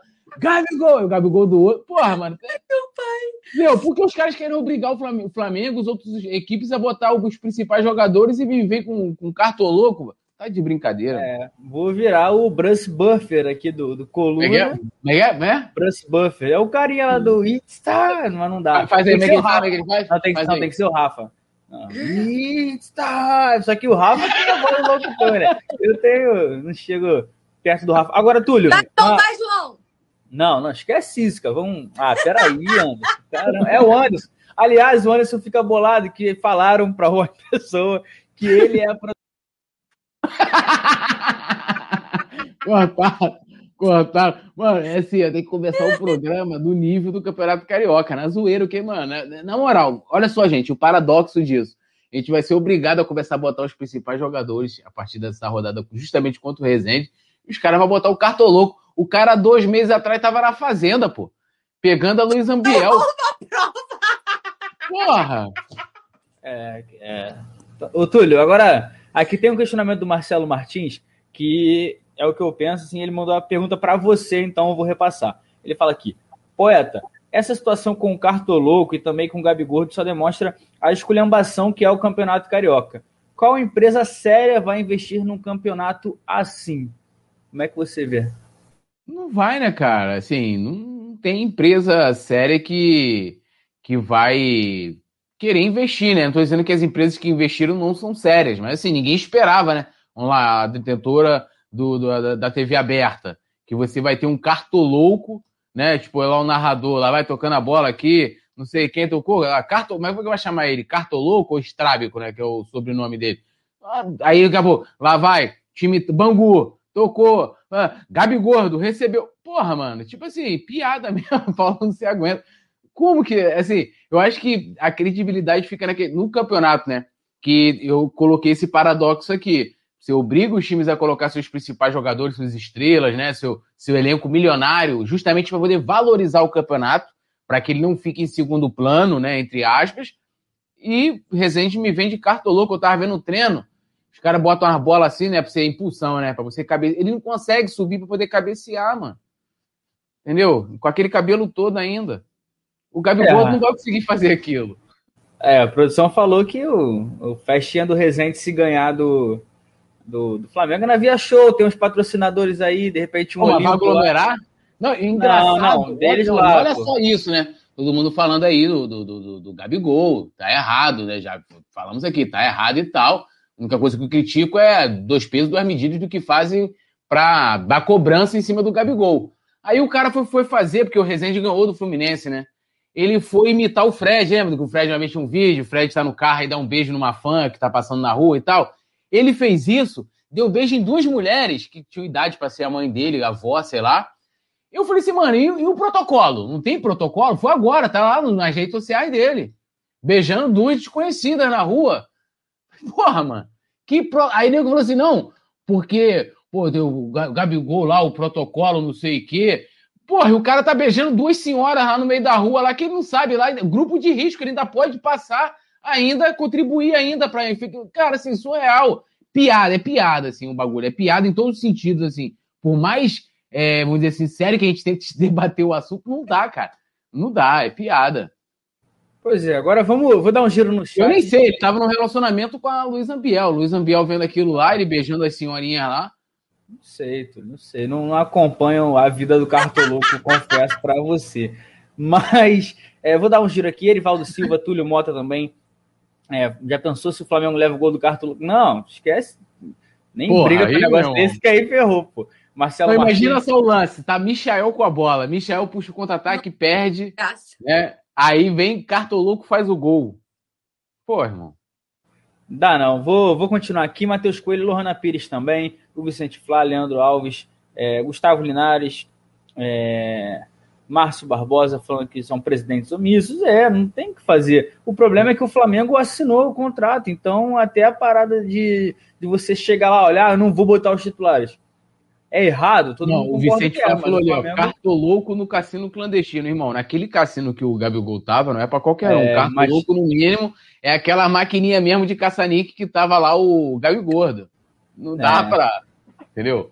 É aquela ali é do, do Cariocão. Mas vamos falar agora, vamos começar. É, mas pode acontecer, né? Não, só para deixar aqui, porque, porra, tipo, o Gabigol tá procurando lugar para jantar, acabou parando ali. Ele não foi jogar, ele tava indo jantar. Vamos ser sinceros. Né? Né? De repente é. o cartoloco pode estar aqui no Rio de Janeiro querendo comer em algum lugar, parar num bingo clandestino. Pode acontecer. Acontece com qualquer um, pô. É, eu tava. Túlio, vamos, vamos começar aqui o, o, Vamos falar de coisa séria agora. Esquece cartão. Eu não quero mais saber de cartoloco. Se eu tiver no Maracanã com a produção, no, na produção, é, e o Rafa, eu vou falar, não é possível. O Rafa, o bom do Rafa é que ele vai saber quem é o cartoloco se o cartoloco estiver em campo, porque o Rafa vai pela chuteira dos caras, já entregando aqui o nosso narrador. Mas o Arrascaeta se apresentou hoje, teve aquela situação depois do jogo. Ele foi nas redes sociais e disse: pô, gente, deixa eu curtir meu último dia de férias e vou me apresentar depois. O Flamengo divulgou nas redes sociais que ele estava tendo um problema com o voo e por isso veio um dia depois, já treinou hoje, fez tudo certinho. Como é que vocês estão analisando essa situação toda? Acham que pode existia aí um, uma insatisfação do Arrascaeta, ou o posicionamento dele é, é, assim, deixou claro que não é nada disso, que apenas um, um, atraso no voo, porque quem deu a notícia da insatisfação de uma possível proposta do time do Egito foi até o Djalminha, no momento que a produção coloca aí um vídeo do, do Arrascaeta, ele parece também triste, né, pelo vídeo, né, o Paulinha, e queria que você comentasse da situação do, do Camisa 14, ele que treinou, participou normalmente, foi avaliado, mas a gente ainda não deve ter o Camisa 14 na, na sexta-feira contra o Rezende. Ah, ainda bem, né? Porque vai que o Arrascaeta tem que enfrentar um cartoloco da vida. Eu prefiro que ele nem jogue. É, eu falei muito sobre o Arrasca hoje no meu vídeo para o Coluna do Fla Play. Vou aproveitar para fazer meu jabazinho. Sobre essas especulações, uma possível saída, né? De uma possível é, proposta do time do Egito por ele. Ele, como você falou, parece estar muito triste, muito insatisfeito, né? Sem vontade nenhuma de treinar. É, tô muito feliz. Inclusive, gente, eu vou fazer uma observação. Esse uniforme tá uma sacanagem de lindo, né? Absurdo! Não, não tem como você olhar e não comentar sobre o uniforme, porque tá muito bonito. A Adidas mandou muito bem.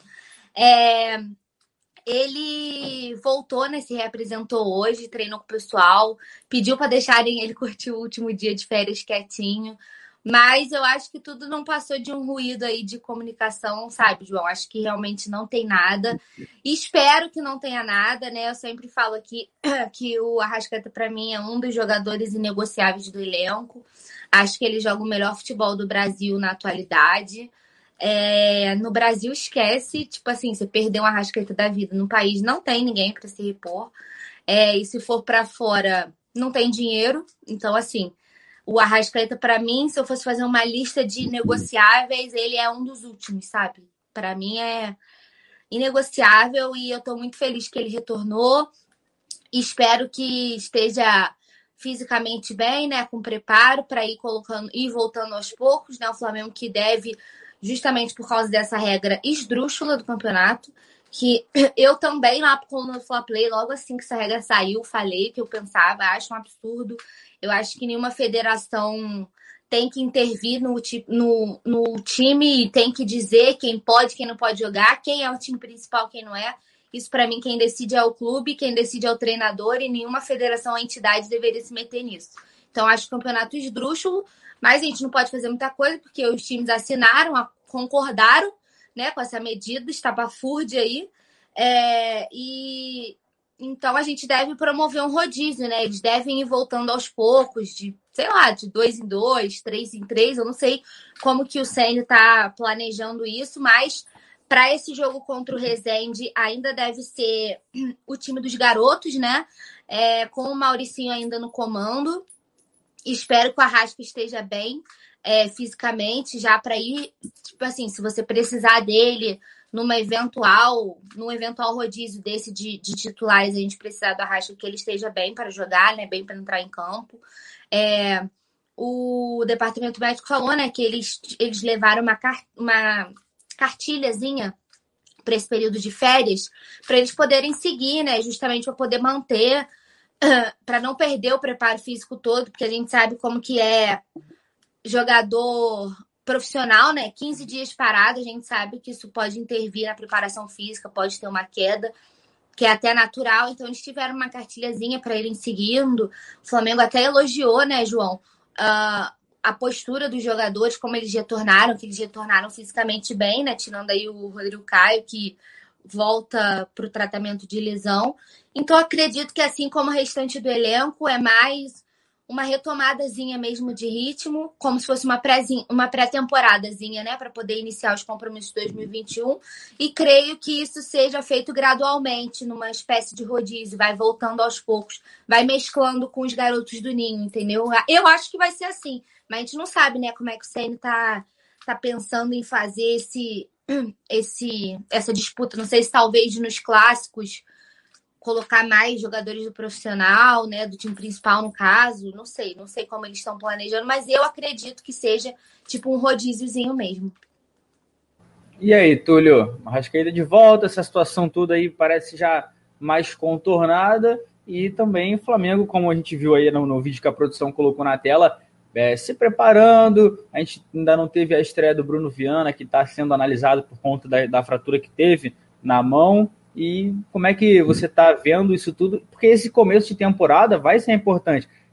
Que foi o que a Paulinha falou. Eles vão ter que fazer uma pequena pré-temporada já no começo de 2021, porque a gente está no dia 16 de março hoje. É, em abril já tem Libertadores, tem decisão da, da Supercopa do Brasil contra o Palmeiras. E assim que começar os campeonatos de fato assim mais sérios, entre aspas, vai ser uma batida até dezembro, né? O Flamengo tem que se, se precaver já nesse comecinho, porque ontem mesmo a gente falou sobre o Rodrigo Caio, que forçou, é, é importante que a gente consiga recuperar todo mundo para botar todo mundo 100%, né?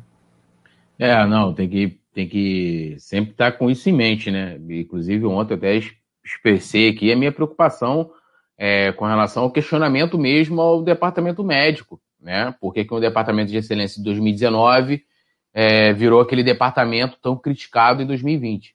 É, sobre a situação do Arrasca, eu acho que até o, o Pedro Torre, né, que é um cara, eu, eu, gosto muito do trabalho do Pedro Torre, reconheceu que errou, parece que não tinha, é, não, tem, não tinha nenhuma proposta ou conversa com o clube do Egito, acho que a empresa também lá, a ESPN, também fez um desmentido, né, uma, um comunicado pedindo desculpas, é, e acho que, porque assim, a questão da insatisfação do Arrascaeta vem em cima dessa notícia, né?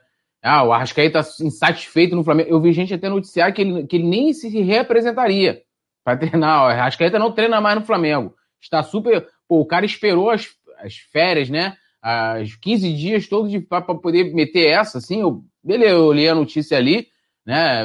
Falei, pô, beleza, mas depois a gente foi vendo que não era bem assim, até pela manifestação dele. E acho sim que possa ter ali algum pedido de valorização, isso é até normal, tá? É, principalmente em times grandes. É, de, pô, você tem um time que tem grana, que, né, que vem ganhando títulos, os jogadores chegar lá, bater na porta, falar, olha, pô, ó. É, tem até uma passagem no livro A Bola Não Entra por, por Acaso, em que os dirigentes do Barcelona é, relatam ali, né, o Ferran Soriano, que O Ronaldinho era assim, meu irmão. Quase tudo. Ronaldinho arrebentava lá, semana seguinte estava lá o Assis. E os caras tinham também tudo computadorizado lá, né? Todos os dados mostrando que eles podiam ganhar futuro e não para ver quanto que eles poderiam investir. Pode haver essa conversa aí é, de, né, de, de, de, renovar, de melhorar algum aspecto do contrato dele, né, até pelos títulos conquistados, pelo, pelas coisas. Parece que houve uma insatisfação também pelo que foi noticiado do, do, do valor que o Flamengo é, economizou, né, porque tinha algumas metas. Se ele jogasse um determinado número de partidos, o Flamengo desembolsaria uma grana a mais. O Flamengo parece que vai desembolsar menos, né, 15 milhões, se não me engano. Então, isso pode ter rolado ali uma, uma rusga a divulgação, que não seria nem culpa do clube. Ele e o Rodrigo Caio, assim, 15 milhões a dupla, não só o Arrascaeta. Tudo. Então, então, assim, não é nem culpa, culpa diretamente do clube, e vai ser uma coisa que eles vão conversar ali internamente. Claro que se vier uma proposta, é, o pessoal falando, ah, e, pô, Arrascaeta gosta de dinheiro, se vier uma proposta, ele sai igual foi no Cruzeiro e tal, papá. Eu acho que a situação dele no Flamengo é completamente diferente da situação dele no Cruzeiro. Não que se vier uma proposta, ele não saia. Assim como qualquer um pode sair, amigo. Tipo, vem uma proposta pro Pablo Maria, ele saiu.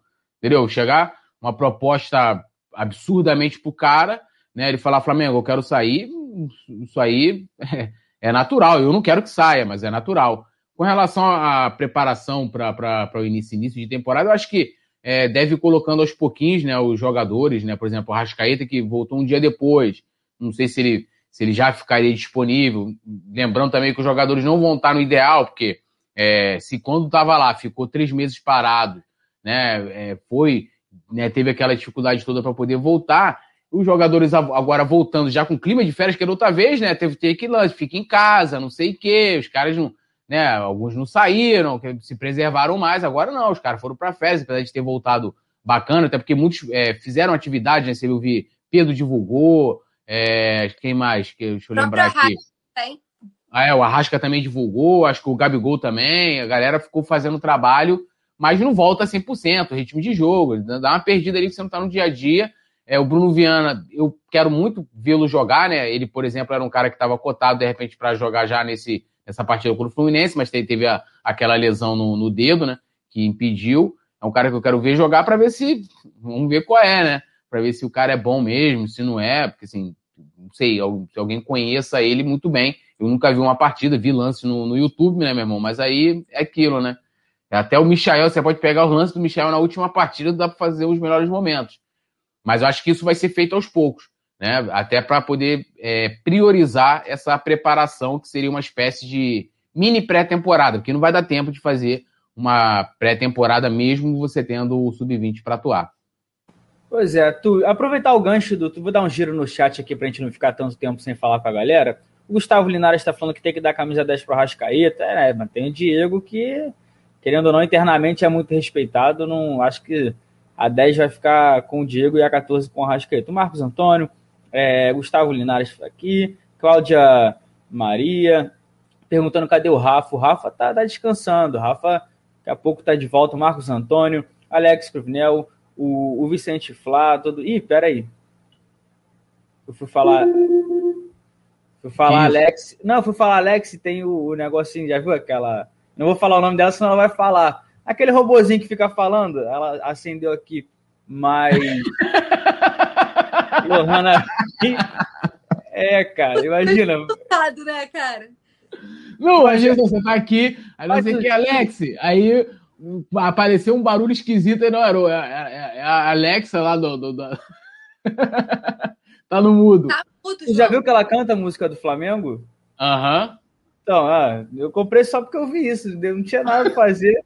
mas. mas... O, que ela, o que ela faz mais que você pede que ela faz mais assim? Ah, eu fico pedindo pra tocar música só e beatbox, essas coisas. Depois, um dia eu, eu mando lá no grupo de membros pra você. Mas... preguiça de pegar o celular, né? Ir lá, abrir o Spotify, botar e pegar Alexa. Não, já que gastou dinheiro. Pagodinho. Que... Aí já abre lá a playlist do JP do Pagodinho. Divulga, inclusive, a playlist do Pagodinho pra rapaziada. É, depois eu vou divulgar. E Paulinha, agora voltando ao Rapidinho, rapidinho, deixa eu só mandar um abraço aqui. Eu tô vendo que a galera toda aqui do, do clube de membros aqui, ó. A Lohana, o Vicente Flá. O Twin, que ele mandou um abraço, ele pediu um, um abraço pro Twin, entendeu? Ele é do clube de membros, o Twin Esse pediu é um abraço pro Twin. Esse, aí, esse cara aí, ó, às vezes dá uma raiva dele que a gente tá lá trabalhando, tá, ele manda fotinha do churrasco só Pão de alhozinho, coração a twin. twin é, é hoje ele já tá, ele falou que hoje é, mas que é, é, tem um sábado na minha terça. Agora eu achei esquisito aqui, o Gustavo Linares comentou, minha esposa tem essa parada. Ele faz tudo, Túlio. Ficou esquisito, né? Ah, é, eu não vou falar o nome do robô porque ela fica acendendo aqui, pô, vai falar altão. Mas, Paulinha, já que o Túlio falou aí de, dessa pré-temporada, entre aspas, a gente falou bastante ontem sobre Michael, o chat também, a gente debateu muito. Eu queria saber se ainda tem espaço, de repente, oportunidade para o Michel nesse campeonato carioca. Porque depois eu acho difícil. Você acha que ainda tem que dar uma chance? O pessoal do chat também, eu quero saber. Vai botando aí que a gente vai ler se o Michel ainda tem chance de mostrar serviço nesse campeonato carioca. Lembrando que sexta tem jogo Flamengo e Resende, vai ter a transmissão do Colo. Eu caí ou foram vocês? Não, tá tudo Na normal. Então, então continua aqui, que deu uma girada de tela para vocês. Mas então, Paulinha, dá ou não dá para o Michel ter mais uma oportunidade? E se. Eu não vou nem perguntar se você acredita numa, numa volta por cima, porque ontem já ficou claro, né? É, eu fui bem sutil, né, para falar do Michel. Cara, é, é bom a gente deixar claro que, apesar das críticas que a gente faz ao atleta, é, eu respeito muito o Michael, a história do Michael, é, e acho que ele merece respeito como qualquer trabalhador, qualquer funcionário, qualquer prestador de serviço, acho que todo mundo merece respeito no trabalho que exerce.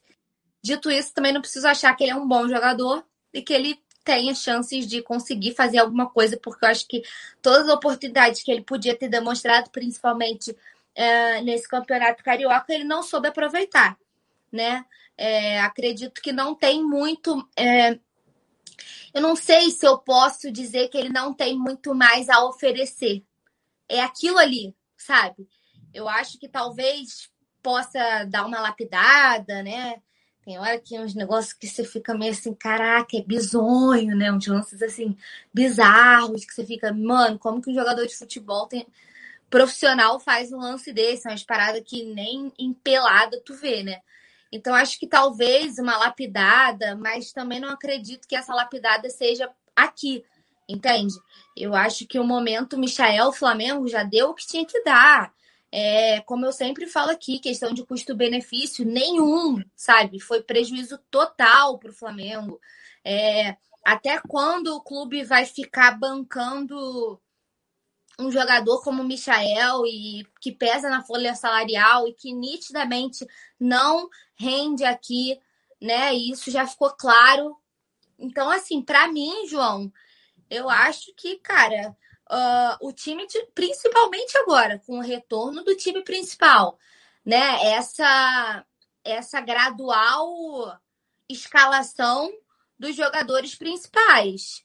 Se ele já estava perdendo espaço quando estava só o time do sub-20, porque ele estava sendo escalado, mas ele não estava rendendo num time só de garotos, imagina agora que o principal voltou e que, por regulamento, aos poucos eles precisam jogar.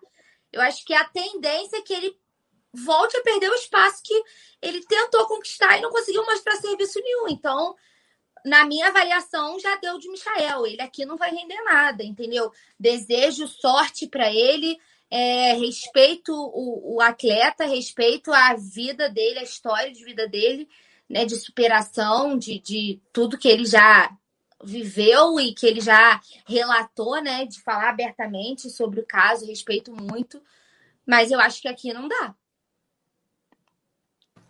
Pois é, Túlio, já que a gente está falando de oportunidades, eu quero saber sobre a, a, sua opinião, não sobre Michel, agora sobre o Rodrigo Muniz, porque internacionalmente a imprensa espanhola já está debatendo aqui é, o estilo do, do, do, atacante revelado pela base do Flamengo, ele que também passou pela base do, do Desportivo Brasil. A gente fez uma entrevista com ele, é, passou no último pré-jogo. O portal esporte.es, né, de Espanha, é, destacou muito assim algumas é, qualidades que eu vou ler aqui na matéria que está lá no coluna do Fla.com, que eles colocam assim, né? O, isso, o portal espanhol, que os gols dele contra o Macaé foram esplêndidos pela forma com que for, né, que os dois com de cabeça é, é sempre bem posicionado, falando que ele é um, um nome muito interessante para os times europeus ficarem de olho, que se movimenta muito bem em espaços curtos e se sente confortável no jogo associativo. E no futebol brasileiro, a gente já teve algumas, é, algumas equipes de olho no Rodrigo Muniz, é, o Guarani, o Fortaleza, e um da que a gente trouxe aqui no Coluna do Fla foi o Atlético Goianiense. Eu liguei para o presidente, para o Adson, né, que sempre que a gente precisa falar com ele, nos trata muito bem, e ele falou que realmente o Atlético Goianiense quer contratar o, o Rodrigo Muniz por empréstimo, mas não um empréstimo como está sendo o do Natan. É um empréstimo, olha, o, o Atlético paga metade do salário, eles pagam, o Flamengo paga outra metade, ele vai para lá para ganhar experiência, ele vê que o Rodrigo Muniz pode ficar um pouco é, escanteado, porque o Flamengo tem grandes atacantes como Pedro e Gabigol, e por isso seria bom para o Atlético Goianiense ter um jogador bom e para o Flamengo que ele ganha é, para ele ganhar rodagem e bagagem no futebol brasileiro, mas o Flamengo está dificultando, por isso o Atlético Goianiense vê é, um, uma certa dificuldade no, no, negócio. Mas eu queria saber de você é, sobre é, essa matéria que saiu na Espanha elogiando o Camisa 9. Muita gente eu vi no primeiro jogo pegando no pé dele, mas eu, eu gosto muito do Rodrigo Muniz. Eu vi uh, alguns jogos na base, é um cara que é artilheiro nato. Como é que você vê o momento do camisa 9 e também esse interesse de ambas as partes da Espanha, não de fato com propostas, e sim, mas todo mundo já de olho, porque pode ser uma futura venda aí que ajude o Flamengo no caixa, né, Túlio? É, não, com certeza. Eu acho que, assim, ele tá, tá tendo uma visibilidade bacana agora, o Rodrigo Muniz, né? Como ele nunca teve nem ano passado, né? Que iniciou também o time alternativo e tal. Ele teve esse protagonismo que ele tá tendo agora é, em 2021. É, assim, assim, bacana essa análise aí da, da imprensa espanhola e tal. Eu acho que é, você encontrando uma equipe né, que jogue né, para ele, que eu falo, tipo, o cara é o nove referência, como foi contra o, contra o Macaé, contra o Fluminense também, é, é, você tendo ele como referência, eu acho que ele, que ele pode exercer um bom papel. E eu acho que no Flamengo ele vai ter pouquíssimo espaço né, na equipe, eu não consigo ver ele rivalizando com o Gabigol, com o Pedro, só o Ceni consegue enxergar essa situação, tanto que a gente vê o nível das equipes que estão sondando ele aqui no Brasil não são as grandes equipes, né? São equipes medianas, medianas com todo respeito a todas elas. Atlético Goianiense, Fortaleza, que até tinha, é, foi a equipe que, que, que, levou o Yuri César antes dele ser negociado definitivo. Mas é, é bom porque, o, o, com certeza o Flamengo deve estar dificultando essa negociação com o Atlético Goianiense pela valorização, entre aspas, né, é, pela exposição que o Rodrigo Muniz está tendo hoje. Né? O, o Rodrigo Muniz hoje já não é nem mais o mesmo que iniciou o Campeonato Carioca. Já é outro. Fez aqueles dois gols contra o Macaé e tal, tá aparecendo. É, agora, seria bacana é, receber uma proposta aí boa é, por ele, né, para que o Flamengo consiga aí é, fechar, né, o que, o que a previsão que fez no orçamento. Eu não, assim, eu discordei quando o Rogério pediu de volta, assim, não eu acho que ele contribuiu muito pouco, por exemplo, para o título do Campeonato Brasileiro, né? É, pouco participativo. Não foi o Rodrigo Muniz, por exemplo, do Campeonato Carioca, e nem foi o Rodrigo Muniz que a gente é, via na base. Né? Ele jogava completamente diferente, o que mostra até na minha avaliação, eu não sei se é uma desinformação do Rogério, mas um equívoco, né? Você pega um atacante de área, um cara que atua como referência, e ah, não, o cara é bom, bota o cara para fazer recomposição. Mano, olha isso. Né? E quando o cara tem que sempre se destacou jogando de forma completamente diferente. É natural que tenha essa, essas sondagens. Não acho que o Flamengo tem que soltar por empréstimo e pagar salário. Desculpa. A gente não está no momento para isso. Ou pega, vem aqui compra o cara, né? E vai pagar, vai bancar lá o salário, né? Ou então, amigo, não, tem esse negócio de, ah, vamos dividir aqui, jogar. Experiência ele já foi pegar, foi pro Curitiba, ele até cita isso na entrevista que ele te deu, né? Da importância que foi para ele essa experiência no profissional.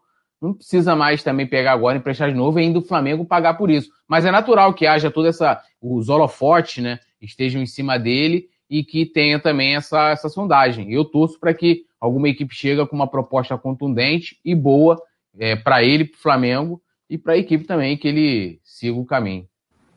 É, falou tudo como o Vicente Flá gosta que, que a gente fique brincando aqui. Antes de saber a opinião da Paulinha, queria pedir para todo mundo deixar o dedo no like aí, se inscrever no canal, compartilha com todo mundo, fala aí que o resenha tá on. Estamos é, aí com quase 700, dá para melhorar muito essa meta de like. Paulinha, pede para gente e já fala aí também sobre o, o Rodrigo Muniz, que é um cara que, como o Túlio falou, ele foi emprestado para o Curitiba, meteu gol na Série A é, em um jogo entre Curitiba e, e Ceará no, no, ano passado, e foi um pedido do Rogério Senna para voltar. Ele queria trabalhar com alguns jovens, ele ia pedir também o retorno do Hugo Moura e também do Yuri César, que ele trabalhou no Fortaleza, mas esses dois não podiam porque já tinham feito os sete jogos ali de. de é, tá, depois que ultrapassa esses sete jogos, não pode mais ter outra negociação para clubes da Série A. E o Rodrigo Muniz voltou, está tendo oportunidade e já está se destacando. Como é que você vê aí o camisa 9 de destaque da, da base rubro-negra?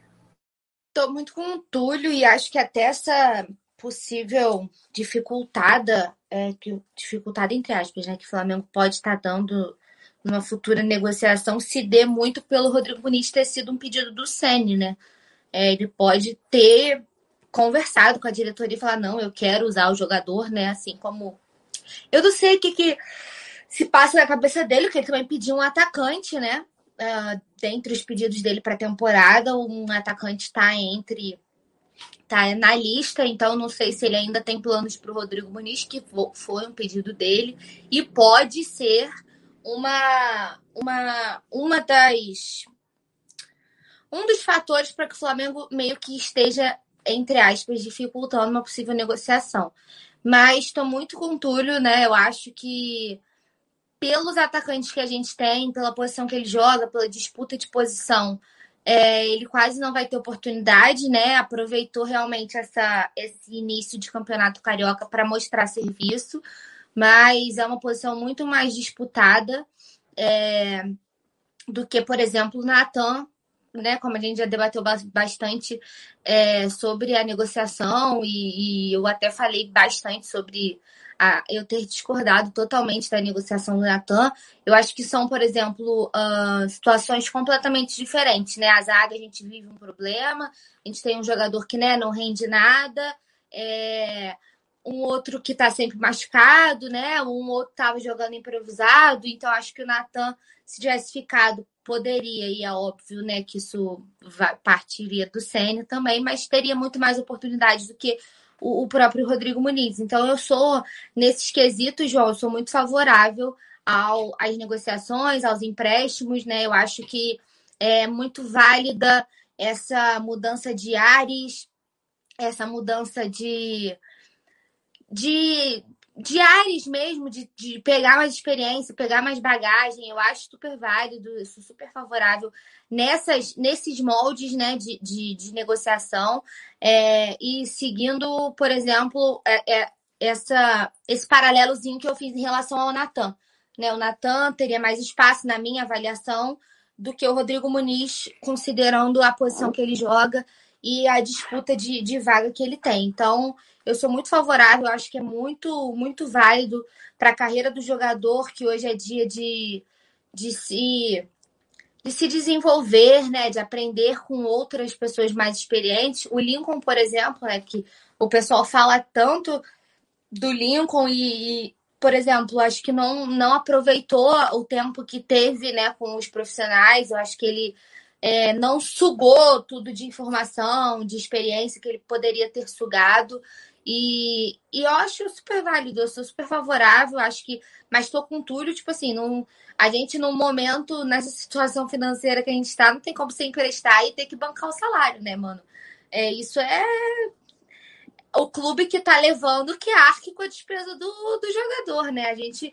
Porque se for para continuar tendo despesa, mantém ele aqui, pô faz sentido emprestar, né? Então, nesse quesito, eu tô com um poeta, mas eu acho super válido emprestar novos ares, ver como é que tá, tipo, negociação de que a gente fez e que deram super certo, como o Vini, né, tá brilhando no Real Madrid, o Paquetá, enfim.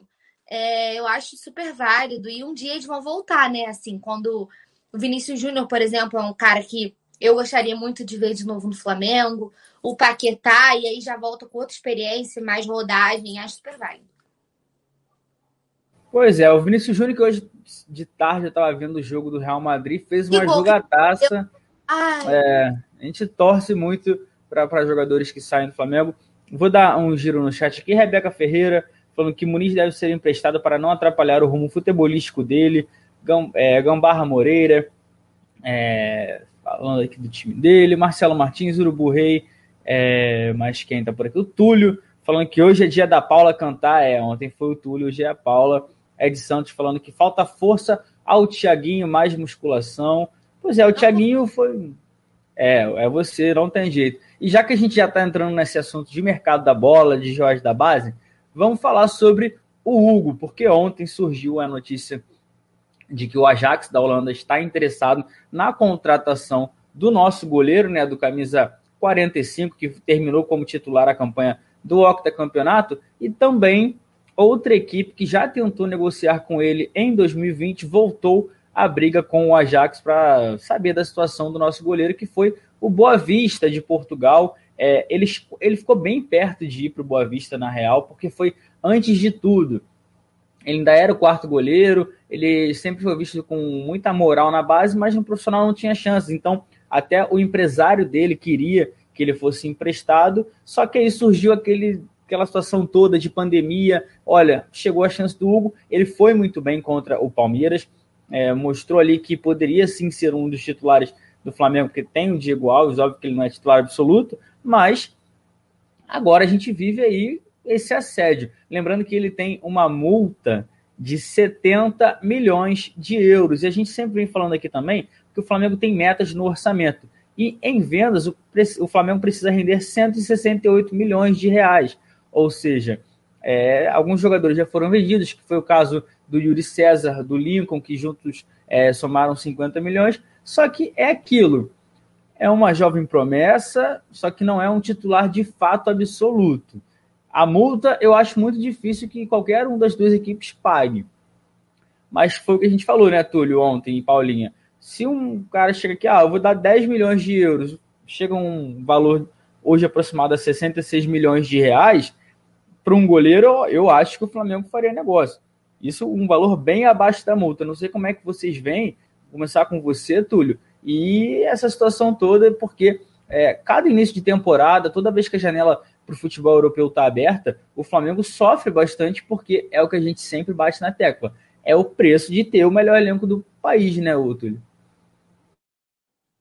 É, é isso, isso sim é ter elenco, né? Você, você, tira, você, você perde um jogador como o Diego Alves por lesão e você tem alguém à altura, por mais que o Hugo ainda não esteja pronto, etc, etc, mas conseguiu é, substituir o Diego Alves, né?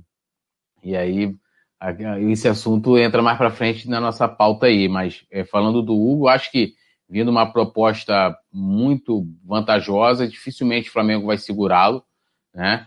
É, eu estava até vendo mais cedo, né?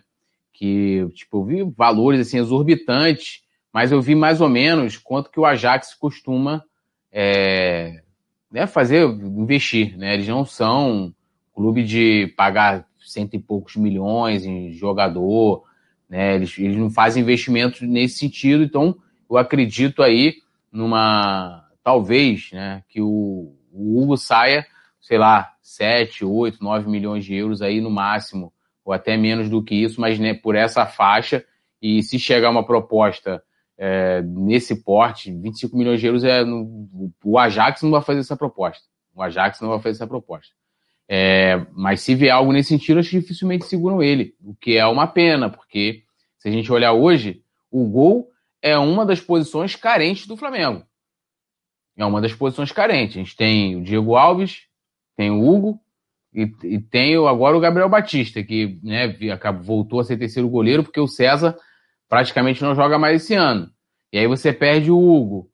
Diego Alves ainda tá lá lesionado, eu nem escuto falar o nome do Diego Alves, gente, que ele, quando ele volta, quando deixa de voltar e tal, bababá, se já tá pronto, nem sei. Então, pode se lesionar de novo, o Rodrigo Caio voltou, se lesionou, né? Então, assim, eu acho que essa é uma posição e boa parte dessa grana. É sempre bom lembrar, porque muita gente acha Que ah, o Flamengo vendeu o Natan, vai pegar a grana do Natan e vai contratar. Não vai contratar. Esquece, é oportunidade de mercado. Você vê aí o exemplo do Bruno Vieira. Pode falar.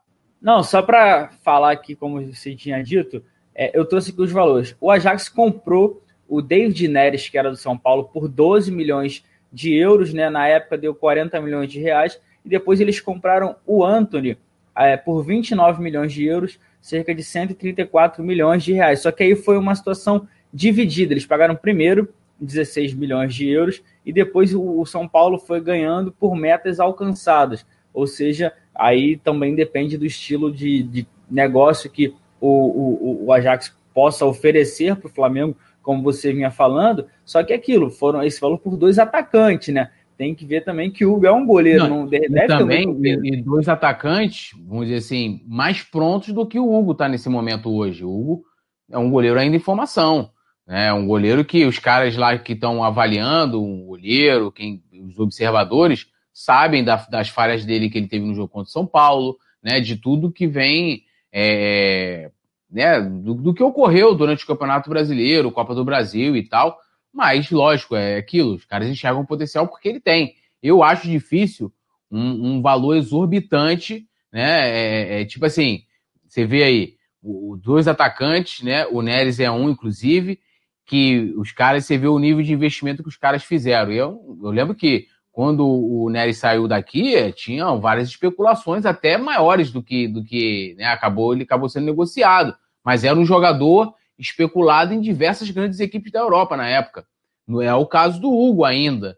Né? Tem lá a sondagem aí, tem do Ajax e tal, é, que começou agora também, mas nada, aí não vão também pagar muita grana por goleiro. A gente estava falando do lance do, da questão de zagueiro, de que geralmente não é uma posição valorizada, de que né, não, não faz. A não ser quando o cara já é consagrado, né? Ah, o cara é consagrado, consolidado na carreira, é diferente. Mas o cara está começando na base, realmente, o investimento não é igual quando você vai pegar um Vinícius Júnior, né? Porque é, são questões diferentes, né? Um jogador de frente é, pode ser mais driblador, né? Faz mais gols, né? chama muito mais atenção do que o jogador defensivo. Mas é, pintando uma propostazinha aí com uma grana é, bacana aí, o Flamengo vai negociar com certeza. Não tem, não tem jeito, infelizmente. E aí, Paulinha, Ajax, Boa Vista, todo mundo de olho no Hugo e aproveitar também para acrescentar, a gente tem o Diego Alves, né? Mas a gente não sabe até que ponto a gente tem o Diego Alves e quanto isso também atrapalha na preparação do Flamengo para a temporada. Lembrando que também não tem o César, como o Túlio destacou muito bem. A gente pode começar a temporada com Gabriel Batista e Diego Alves apenas de goleiro. Né?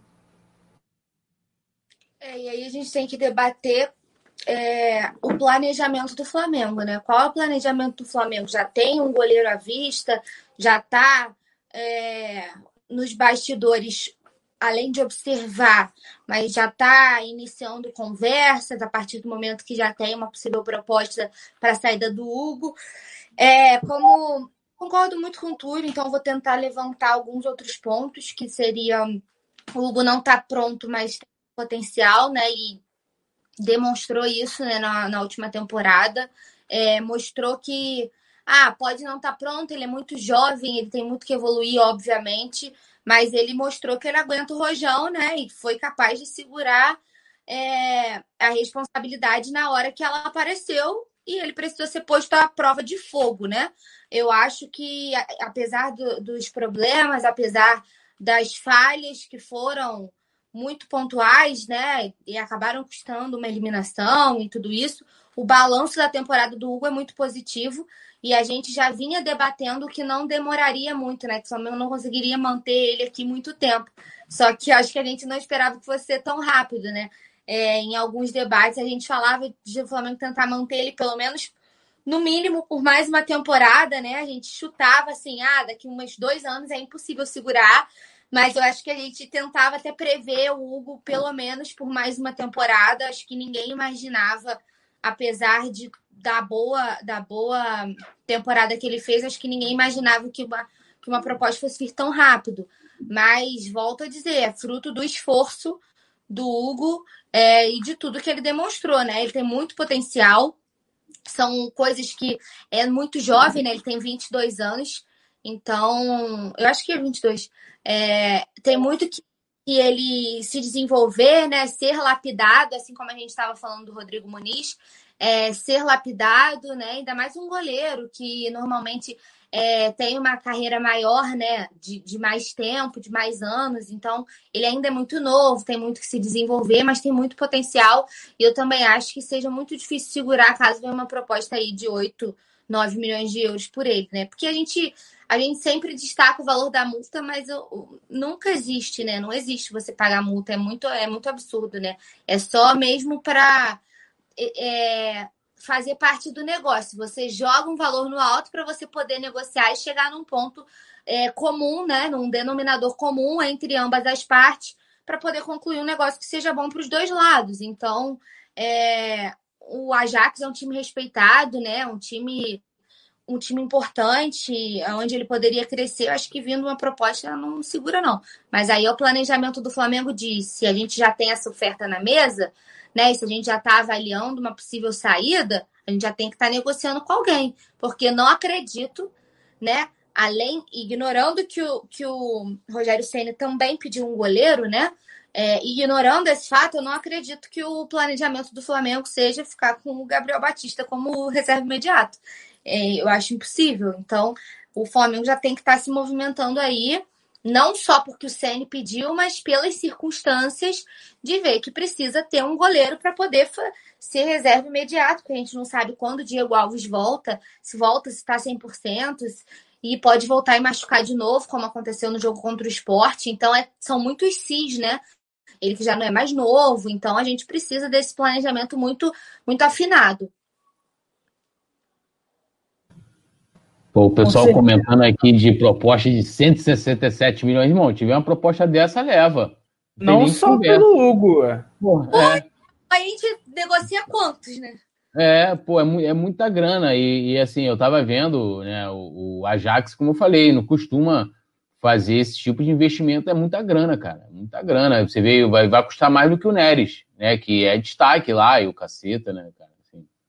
Difícil. Ah, pois é, o Neres que, além disso, jogou Copa América, campeão da Copa América Sim. com a seleção brasileira, um cara que já tem uma bagagem maior assim no futebol europeu. Eu vou dar um, um giro aqui no chat.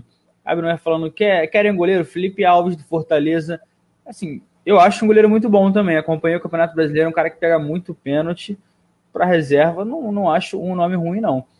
É, Marco Antônio falando que não tem proposta, se tiver tem que aceitar logo. É, a gente não fala eles estão vindo para o Brasil de olho, mas a proposta vai, vai chegar com certeza, vai ter negociação. Marcelo Martins falando sobre a multa do Hugo, Matheus Coelho, é, todo mundo aqui falando. Queria no chat aí a opinião da galera. Quem um goleiro assim não, não vai falar, ah, um, por exemplo, um Cássio, é, um goleiro que seja viável para vir como reserva. A gente sabe que um Cássio não vai sair do Corinthians para ser reserva do Flamengo. Não, então, foi, lembrar que o Cássio foi importantíssimo pro. Foi, foi muito importante. Um abraço pro Cássio, se ele estiver vendo isso, chegar nele aí. Mas o pessoal do chat manda aí quem seria um bom. É, quem seria um goleiro reserva para vocês? Porque Gatito Fernandes do Botafogo, não sei nem se é do Botafogo, é por contrato, mas não joga. O cara não tá fazendo mais nada, tá numa briga danada lá. Foi oferecido ao Flamengo, segundo informações do Extra aí, por conta também dessa dessa situação do Hugo, de ter propostas do, do Boa Vista, do Ajax, que podem chegar nos próximos dias, os empresários do Paraguai também não nasceram do tamanho que estão hoje, né? Não são bobos e falam, ó, tem um gatito aqui, se você quiser. Queria saber a opinião de vocês, que o cara não está servindo para ser titular do Botafogo. Vem, foi uma temporada onde se lesionou bastante, passou alguns perrengues e o Botafogo terminou a temporada com o Cavalieri no gol, um goleiro de 37 anos, que até ficou para a Série B. Acho que fez boas partidas, mas é aquilo. O Gatito era para ser titular do time do Botafogo com a mão nas costas e agora está sendo oferecido ao Flamengo. Paulinha, começar com você sobre essa situação do Gatito. Você é hashtag vem gatito ou hashtag show gatito? Show gatito. Chogatito, acho até uma piada a gente cogitar a vinda dele para cá, né? Cara, você falou tudo. Vou, vou pegar seu bordão. É isso, falou tudo. Entendeu? É um cara que não serve para ser goleiro do Botafogo, que foi rebaixado, né? Enfim, fez uma temporada pífia.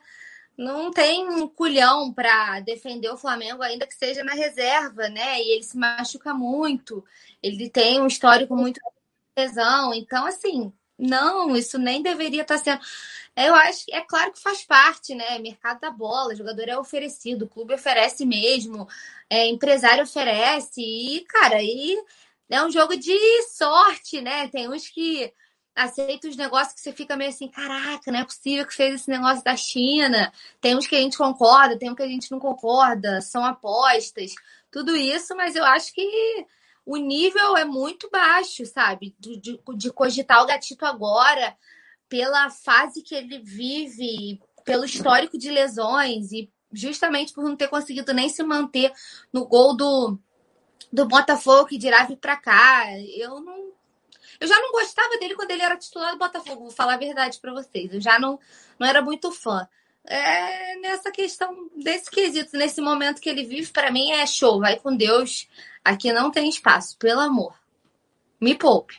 É, Paulinha tem um sério problema com o Gatito. Eu acho até que pode ser pessoal. O Gatito, não sei, foi lá no Instagram dela, ó, vi que você me criticou, não gostei, porque é muito ódio do Gatito, tô brincando. É, mas olha aqui. deve estar no time do Mauricinho. Tá, é, pô, nossa senhora. Botar na, na balança aí, balança quebra. Mas, olha aqui. Felipe Alves está por aqui, é um goleiro, um goleiro, o Marcos Antônio falou sobre ele, o Abner falou sobre ele, é, Rebeca Ferreira falou, e o Santos do Atlético Paranaense é, é, um goleiro caro, um goleiro também que vinha sendo convocado pelo Tite para a seleção, é, um goleiro bom seria o Armani do River Plate, é, tá velho, mas também é caro, é um grande goleiro, o Tadeu do Goiás, o Diego Carvalho falou que Cássio, não, não, a gente tem que, tem que respeitar o Cássio, ajudou a gente aí, é, Vanderlei, que está saindo do Grêmio, a Cristiane falando do John, goleiro do Santos, que o Ajax tentou o John, mas o John quis ficar no Santos, então aí o Hugo entrou na mira do clube holandês, mas quem? É muita gente falando do Santos aqui, deixa eu ver se tem algum outro. O goleiro do Bahia, o Douglas, é, é um bom. Aqui, ó, o Sérgio Rodrigo falando que tem Ivan da Ponte Preta, Tadeu do Goiás, Gatito não, é Canela de Cristal. Essa parte dele também é, não, não agrada. Mas, Túlio, também não sei, cara. Eu, eu sou. Eu tô com a Paula, hashtag showgatito. Nem por nada, não, mas eu acho que não, não daria certo aqui no, no Flamengo. Mal dele, não, é só não é o. Não, é, eu também, eu concordo. O goleiro que me agrada, entendeu? Não, cara que eu Eu acho. Eu acho um, um, bom goleiro, até porque ele botou o Jefferson no banco em determinados momentos. O Jefferson é um dos ídolos do Botafogo, mas Hoje, não, para mim, não rola. Não sei para você, tudo. Quero saber de você. O chat disse algum, alguns nomes aí. Alguns desses também têm te agradado. Como é que você está vendo essa situação toda? Porque é aquilo. Querendo ou não, a gente tem que ficar de, sobre, sobre aviso aqui, porque caso chegue uma proposta, o Flamengo tem que ir atrás no, de outro goleiro no mercado. Porque o Flamengo, antes dessa notícia, o Rogério Senna já tinha pedido um goleiro. Então a gente tem que ficar analisando tudo, né, Túlio? É, tem que analisar tudo. Eu, se eu tivesse ali para trazer alguém para compor o elenco, ser o reserva do, do Diego Alves, eu iria sondar o Tadeu do Goiás, né? É, eu gosto dele. O do, do, Fortaleza também, que você falou o nome. Felipe Alves. agora. Felipe, Felipe Alves. Alves também. Aí tem que ver, né? O, o Santos ali não dá. É fora de cogitação pelo valor. Cara, o Gatito, assim, na moral, é, eu, eu, acho que a galera quer transformar o Flamengo no retiro dos artistas, né? Que é Miranda, trinta e tantos anos, Dedé, trinta e tantos anos, mas não sei quem agora o Gatito, 32 anos. O Gatito tem 32 anos, além de tudo. Ele sempre foi um goleiro nível Botafogo, assim, tipo, né? Então, assim, você joga num time que não é muito bom, você é super acionado, né?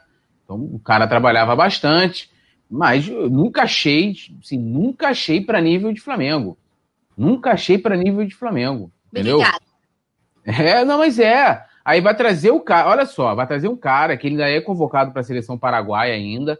É, a gente não tá, a gente não sabe quando a gente vai poder contar com o Diego Alves na sua plenitude, né? Que vai ter o Diego Alves em sequência. Você vai trazer um cara que não, que não joga, não joga. Então você tem que trazer ou dois goleiros ou contar que você vai ter o Gabriel Batista, né? É isso. Você vendeu o Hugo, Você vai trazer o Gatito, que além de não jogar, se lesiona pra caramba, é convocado quando tá é, inteiro pela seleção paraguaia. Você vai jogar com o Gabriel Batista, ou você traz outro goleiro. Entendeu? Porque assim, e a nossa média de idade só aumenta da equipe, né, cara? Daqui a pouco já pode ir lá, pega a Gávea, né? Já, pô, de repente pega lá uma partezinha, cria, tem um retiro dos artistas, bota a rapaziada lá, vai envelhecendo, já bota lá a parte de geriatria e vai mandando. Porque, pô, meu irmão, não dá, desculpa. Não dá. Não dá. O Flamengo tem que pensar é, num goleiro é, é, é mais, um pouco mais novo. Não precisa ser também, ah, o cara tem 32, de repente um goleiro com 29, 30 anos até vai. Mas assim, é, tem que pensar também quem vai substituir o Diego Alves lá na frente. Então, se você for fazer qualquer tipo de investimento, eu acho que já é pensando também, ah, beleza, você perdeu o Hugo, então se a gente vai separar uma grana aqui para investir em algum goleiro, mesmo que for em salário, que geralmente tem luvas também, vamos investir já num goleiro em que amanhã ou depois possa também substituir o Diego Alves. Né? Lembrando que o Diego Alves renovou por mais um ano, acredito que ele renove até por mais um e tal. É, mas assim, já é um cara que tem seus 35. E aí querem trazer outro cara, problemático. Né? Igual tu tá lá num relacionamento tóxico, aí, tóxico, aí tu vai arrumar outro relacionamento tóxico, pô. Essa parada que querem fazer. A gente tá com um goleiro cheio de problemas, que não consegue se firmar por lesão, volta na partida, volta de novo a lesão. O que tá jogando tem propostas, provavelmente pode sair. Aí tu quer trazer um outro que é problemático. assim, não faz sentido nenhum, né? E eu não vejo ninguém, né, pelo menos no notícias o pessoal estava elogiando bastante, eu discordo assim, das, das, opiniões com todo respeito do mundo, claro. É, mas assim, tem opções melhores. A galera aqui já no chat que deu várias opções. Se for para fazer um investimento, tem uma penca aí para fazer. Gatito, também sou, né, dessa, dessa hashtag show gatito, né? Gatito não, fora gatito, gatito jamais. É, todas essas hashtags aí, cruz credo. Eu, é moral. Você até, pô, a gente discutiu aqui uma vez gatito. Quantas hashtags, hein, Túlio? Porra, não, então, já teve uma vez que a gente discutiu que gatito, mano. Aí eu só discuto que assim, eu resenha, produção trouxe a informação pra gente debater e tal, a gente tem aqui a galera que tá debatendo. Mas assim, eu não vou na minha rede social nem falar de gatito, mano. Desculpa, assim, porra, outro patamar. Ô, ô Paulinho. Tem aquela figurinha, é. eu nem discuto, estou em outro patamar com, com o Bruno Henrique, é tipo isso.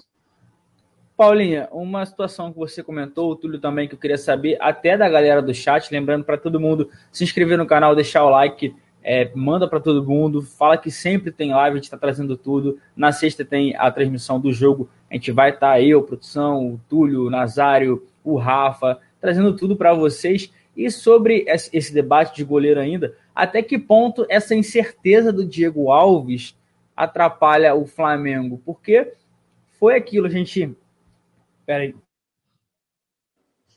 Vai daí que eu tô enganado. Olha, olha os sintomas aí.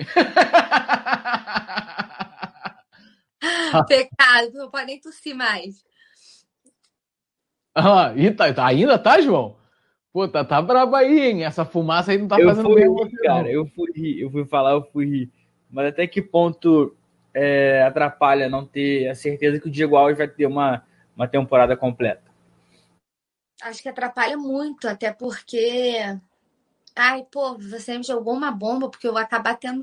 Sendo obrigado. Não parece, né? Parece uma, uma pergunta inofensiva. Mas eu vou acabar tendo que dar uma cornetada monstra aqui. É...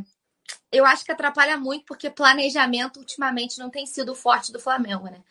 A gente tem visto em diversas oportunidades que planejamento não tem sido muito uma coisa planejada é, tem deixado a desejar, então eu fico meio preocupada por esse histórico não muito agradável nesse quesito, que eu sempre bato nessa tecla, eu sou a chata do planejamento, né?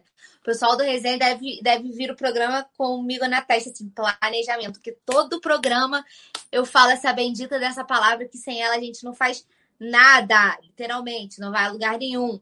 E aí a gente está falando de um clube que quer manter a hegemonia do futebol nacional, quer estar o futebol continental e tem maiores pretensões, né? Eu acho que até pelo elenco milionário que a gente tem e pelo Flamengo, pelo nome, por tudo que representa, ainda que fosse um elenco da época das vacas magras. O Flamengo sempre entra nas competições com o intuito de vencer, chegar o mais longe possível, ser campeão, empilhar títulos, é o que a gente quer, né? E principalmente com o elenco milionário que a gente tem.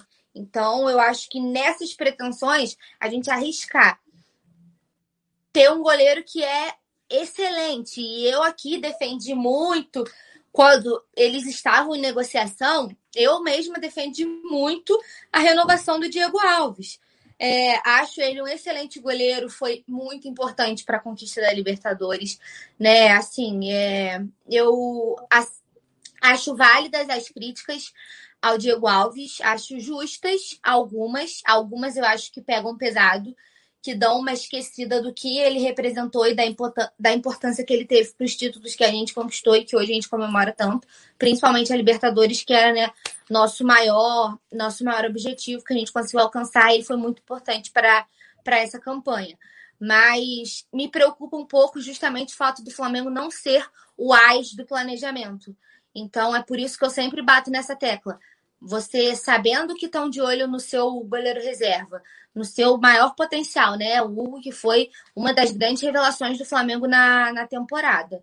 Você sabendo que estão de olho, você sabendo que você tem um Gabriel Batista que não tá, tá longe, longe de estar tá pronto, tá longe de poder assumir uma reserva imediata, você tem que né? Eu acho que não existe a opção do Flamengo. Ai, será que o Flamengo está avaliando? Cara, eu acho que não existe margem para será, sabe, João? O Flamengo tem que estar de olho no mercado. Independente, mais uma vez, do Senna ter pedido um goleiro. O Flamengo já tem que estar de olho no mercado, principalmente por causa dessa situação do Hugo. Eu acho que não temos margem, a gente não está lidando, não está podendo mais se dar o luxo de não planejar. É, o Flamengo que hoje tem o time milionário que tem, né? Tem a hegemonia do futebol nacional, dois campeonatos brasileiros seguidos. Então, acho que a gente não pode se dar o luxo de, de falar que, ah, é, vamos deixar a vida me levar, sabe? A oportunidade de mercado aparecer. Não, você tem que ir atrás da oportunidade. É, nesse tipo, né? O Bruno Viana, por exemplo, foi uma oportunidade de mercado que apareceu, e ok, é válido, né? São moldes válidos, assim, mas o goleiro não pode ficar esperando cair do céu uma oportunidade. Você tem que ir atrás tem que observar o mercado. Então, só me preocupa nesse quesito. A gente não saber, justamente por tudo isso que a gente vem debatendo há algum tempo, é, inclusive no programa de hoje, sem me alongar mais muito, sobre o futuro do Diego Alves, lesões, tá bem, se não tá, se você pode, se não pode contar com ele. E aí você ficar esperando um se acontecer, se aparecer um goleiro, não tem a menor condição. Você tem que ter um goleiro. E lembrando que a temporada já começou, né? Porque a gente como a gente ainda não tá jogando com profissional, a gente fala como se a temporada fosse começar ainda, mas já tá rolando, né? Então, assim, se o Gabriel Batista lesiona agora, aí a gente vai disputar com quem? Diego Alves e o João Fernando, que é o reserva imediato do Gabriel Batista? É, é complicado porque, assim, eu vi um comentário pessoal falando, pô, o Diego Alves quase não jogou. No Campeonato Brasileiro foram 11 rodadas que ele disputou, né? E são, são 38, então mostra aí já um, uma situação onde a gente tem que ficar é, com o sinal de alerta ligado. E agora, mais sobre mercado da bola, o Flamengo está interessado em, na contratação do atacante Vitor Sá, do Wolfsburg, Wolfsburg da Alemanha. Wolfsburg. Wolfsburg. Wolfsburg. Wolfsburg. É, eu não sei, eu não sou alemão, cara. Se tiver algum alemão aí, eu vou ler como tá aqui, Wolfsburg. Então, é porque da outra vez o, o Daniel Copperschmidt deu uma trava ali do, do foi do Gareth, Gareth Bale, não é? O, é, do... falou que era Gareth é. Bale. É, tá fazendo, tá maluco, rapaz. Mas, é, o atacante é, foi criado na, nas categorias de base do Palmeiras, está no, no futebol da Alemanha e, segundo o jornalista Verne Casagrande, é um é um dos alvos da, da, da diretoria do Flamengo que não tem negociação ainda. O Flamengo está estudando fazer uma proposta. Ele que está com 26 anos e já passou é, por algumas equipes que vou ler aqui. É, tem o Lasky, o. Porra, cara. Kapfenberger, SV da Áustria, São José dos Campos e o Palmeiras, onde ele foi revelado. Ele que tem contrato é, com o Wolfsburg até 2023. Queria saber de vocês, né? O Flamengo analisando alguns nomes assim não tão conhecidos no mercado, se de repente como é que vocês estão analisando a postura do Flamengo e essa possibilidade de ter o, o atacante aí, o Vitor Sá, para a sequência da temporada. Vou começar com você, Paulinha. Cara, ai, complicado, porque como você destacou, o Flamengo tá indo por uns caminhos assim, é, mirando em jogadores que a gente não tem muita muito conhecimento, né? Assim, eu não acompanho o campeonato alemão. Eu não sei como que tá a situação dele por lá. Mas é um jogador jovem, né? Como a gente estava falando até das outras das, dos outros nomes que foram ventilados para as outras posições, a gente não teria, por exemplo, o problema que a gente está vendo de nego querendo jogador que tem 30 e lá vai fumaça, né? Pelo menos é um jogador novo, 26 anos, né? Tá no auge aí, né? Normalmente é, na flor da idade, eu não sei se seria o nome mais adequado, mas eu acho que a gente tem que. É como eu estava falando até na questão do Diego Alves, são as oportunidades de mercado, as oportunidades que aparecem, né? Estava é, sendo veiculado também o nome do Roger Guedes, que a gente até debateu aqui, é até mais conhecido, né? Sobre o, o Vitor Sá, eu realmente não tenho muito como avaliar, eu não sei muito é, o trabalho dele, não é um cara que eu conheço muito, mas que se vier é novo, acho que tem vindo com a cabeça de que ah, eu vou defender o maior clube do Brasil, o clube atual campeão de tudo, eu acho que isso é meio caminho andado, né? Essa, essa... Ah, esqueci a palavra. Sondagem. Realmente que eu queria falar, gente. Esqueci a palavra que fala. Essa que vai virar. Essa consci... É, do que, que a gente estava falando mesmo? Essa consciência, sabe? De, de o que é Flamengo, o que Flamengo isso tudo é muito importante. A gente vê, por exemplo, um exemplo esdrúxulo, mas assim, para vocês entenderem aonde eu tô querendo chegar. Um Léo Pereira da vida que não, acho que chegou com status de ser titular, chegou para assumir, né, o lugar do Mari, e acho que não veio com essa consciência, justamente por não ter conseguido se firmar, por ter passado por problemas de insegurança, ter ido para o final da fila. Então, acho que essa consciência de o que é o Flamengo, o gigantismo do Flamengo, que o Flamengo representa também é muito importante. Mas, assim, real, eu não conheço muito dele, até para eu fazer uma análise aqui é, é muito complicado, porque um jogador, campeonato alemão é uma coisa que a gente não, não acompanha muito, né? É, se estiver passando um Borussia, um Bayern, dá para ver, mas um Wolfsburg eu confesso que eu também Entendeu? Não, é. não paro para assistir não, mas e aí, Túlio? Você você é um cara que eu acho que acompanha todos os, os jogos do campeonato alemão, ali se acorda de manhã, pega lá um cafezinho, um açaí, vai ver lá a, a Bundesliga ou não? Ia fazer uma piada aqui, mas não dá. É, não. Eu não vejo o campeonato alemão, mas eu, eu fui pesquisar, né, quando surgiu o nome do, do Vitor Sá. É um jogador, né, joga pelos lados, joga como segundo atacante, não é de fazer muitos gols, né? Tá desde 2015 fora, seu melhor momento foi no, na, lá na Áustria, né, no, como é que é, o Kef, Kef, no Kapfenberg, e depois ele foi pro Lask Linz, foi o melhor momento. Aí depois ele foi pro Wolfsburg, e, cara, assim, vocês terem noção, né? Ele chegou lá na temporada 2019 e 20, né? Tá lá até hoje, fez 41 jogos na primeira temporada, 5 gols, 22 na segunda, né? Que é a atual que tá correndo, e 3 gols, né? São, ou seja, 63 jogos e 8 gols. Ele é reserva de lá. Então, assim, não, não me enche os olhos diante de, dos números, né? Tipo, é, um jogador, e assim, fala assim, ah, beleza, o cara joga de ponta, não é, não é atacante nata, é segundo atacante, ele vai fazer muitos gols. O cara é reserva. Foi olhar a minutagem dele aqui, né? É, nos últimos jogos e pouquíssimos, entendeu? O cara entra ali é, é, é 10 minutos, 18 minutos, 4, aqui 18. Nas últimas três partidas aqui ele não, não jogou. E os gols dele que ele tem nessa temporada, todos foram pela Copa da Alemanha, ou seja, que é um campeonato levado como secundário né, lá pelas grandes equipes que disputam a Bundesliga. Então, assim, será que é um, é bom jogador para o Flamengo? É um jogador do nível do Flamengo?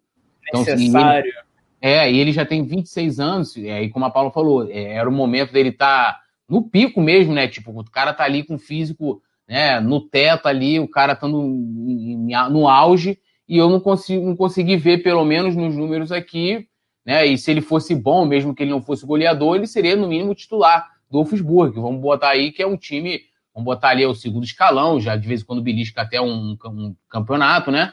E tal.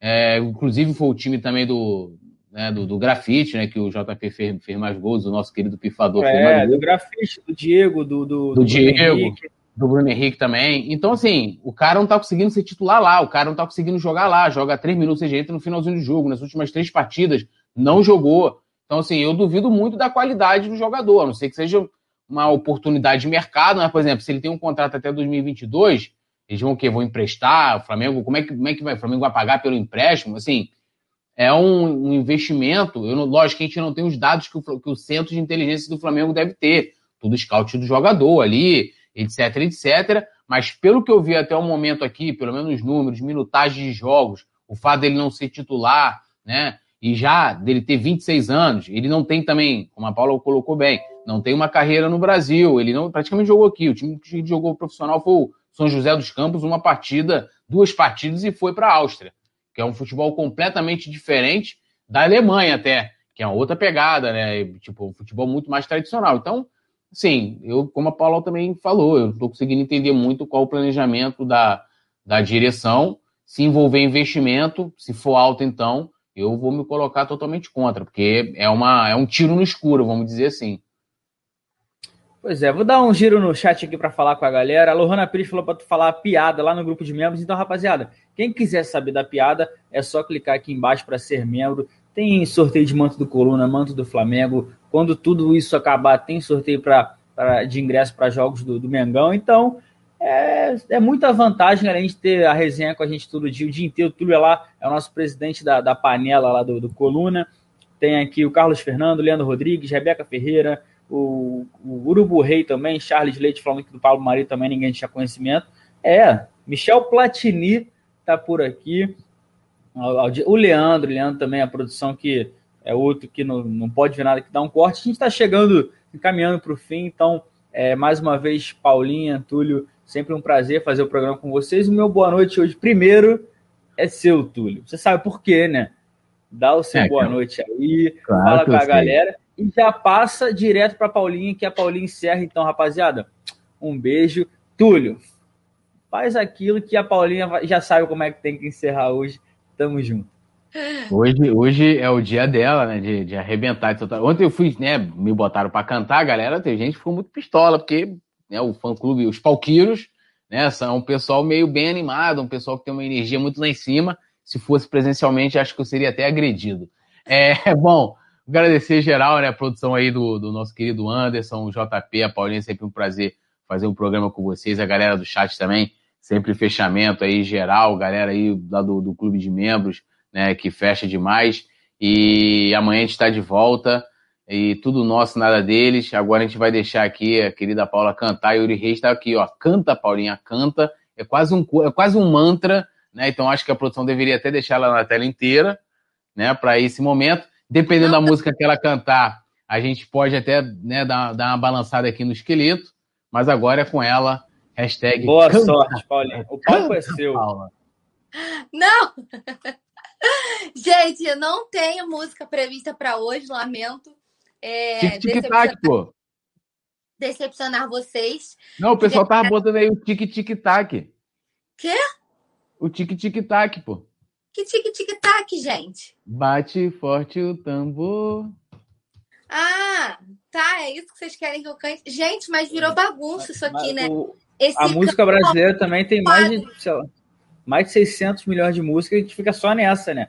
Tem que ensaiar, Vamos ter que ensaiar. Não, a Paula, Paula cantava uma música aí quando tinha o negócio do Jesus aí, que ela cantava uma música, não sei se era um pagode ou um sertanejo, que eu foi embora, não sei o quê. Pode, pode pegar e mudar um pouco aí o repertório, é contigo. Você é a dona da voz aí, a produção do seu show e tal. Escolhe o repertório, é tudo contigo. Gente, eu não tenho na minha cabeça, então eu vou me despedir de vocês. Obrigada pela audiência. João e Túlio, um prazer fazer o programa com vocês. Produção, muito obrigada. Então eu vou encerrar fazendo o seguinte: Uma vez Flamengo, Flamengo até morrer. Beijo pra todo mundo, até amanhã. Eu acho que vocês têm que cantar a música que o pessoal pediu aí. Aí, tem que cantar, vai. Cantar, Não, cantar não o me derruba, não me gonga. Eu não lá, tenho, não tenho produção na cabeça, nada pra hoje. Luiz Entendeu? Caldas, vocês querem me derrubar. difícil, assim. Eu tenho, que, eu tenho que ensaiar, eu não tô com E só lembrando, amanhã é dia, a Lohana tá falando aqui, amanhã é dia do JP cantar. Vou cantar. Aí, Aí, ó. Tá com a letra, pô. Porra, produção, mano, essa produção aqui é sinistra, rapaz. Aí, ó. Pô, tem até a letra aí já, ó. Manda bala. Ai, meu nosso. Deus do céu. Cadê os meninos pra eles dançarem? Não, hoje é solo. É, hoje é, é, Hoje é, na capela? é, hoje, hoje é solo. Bate forte o tambor. Eu quero tique tique tique tique tá. Bate forte o tambor. Eu quero tique tique tique tique tá. Beijo. Cadê o restante? Tem que manda o restante. Meu Deus, Aí, ó. Olha essa dança aqui, meu balança. Vai. Eu não tô enxergando. Bola, bola, é, é sete?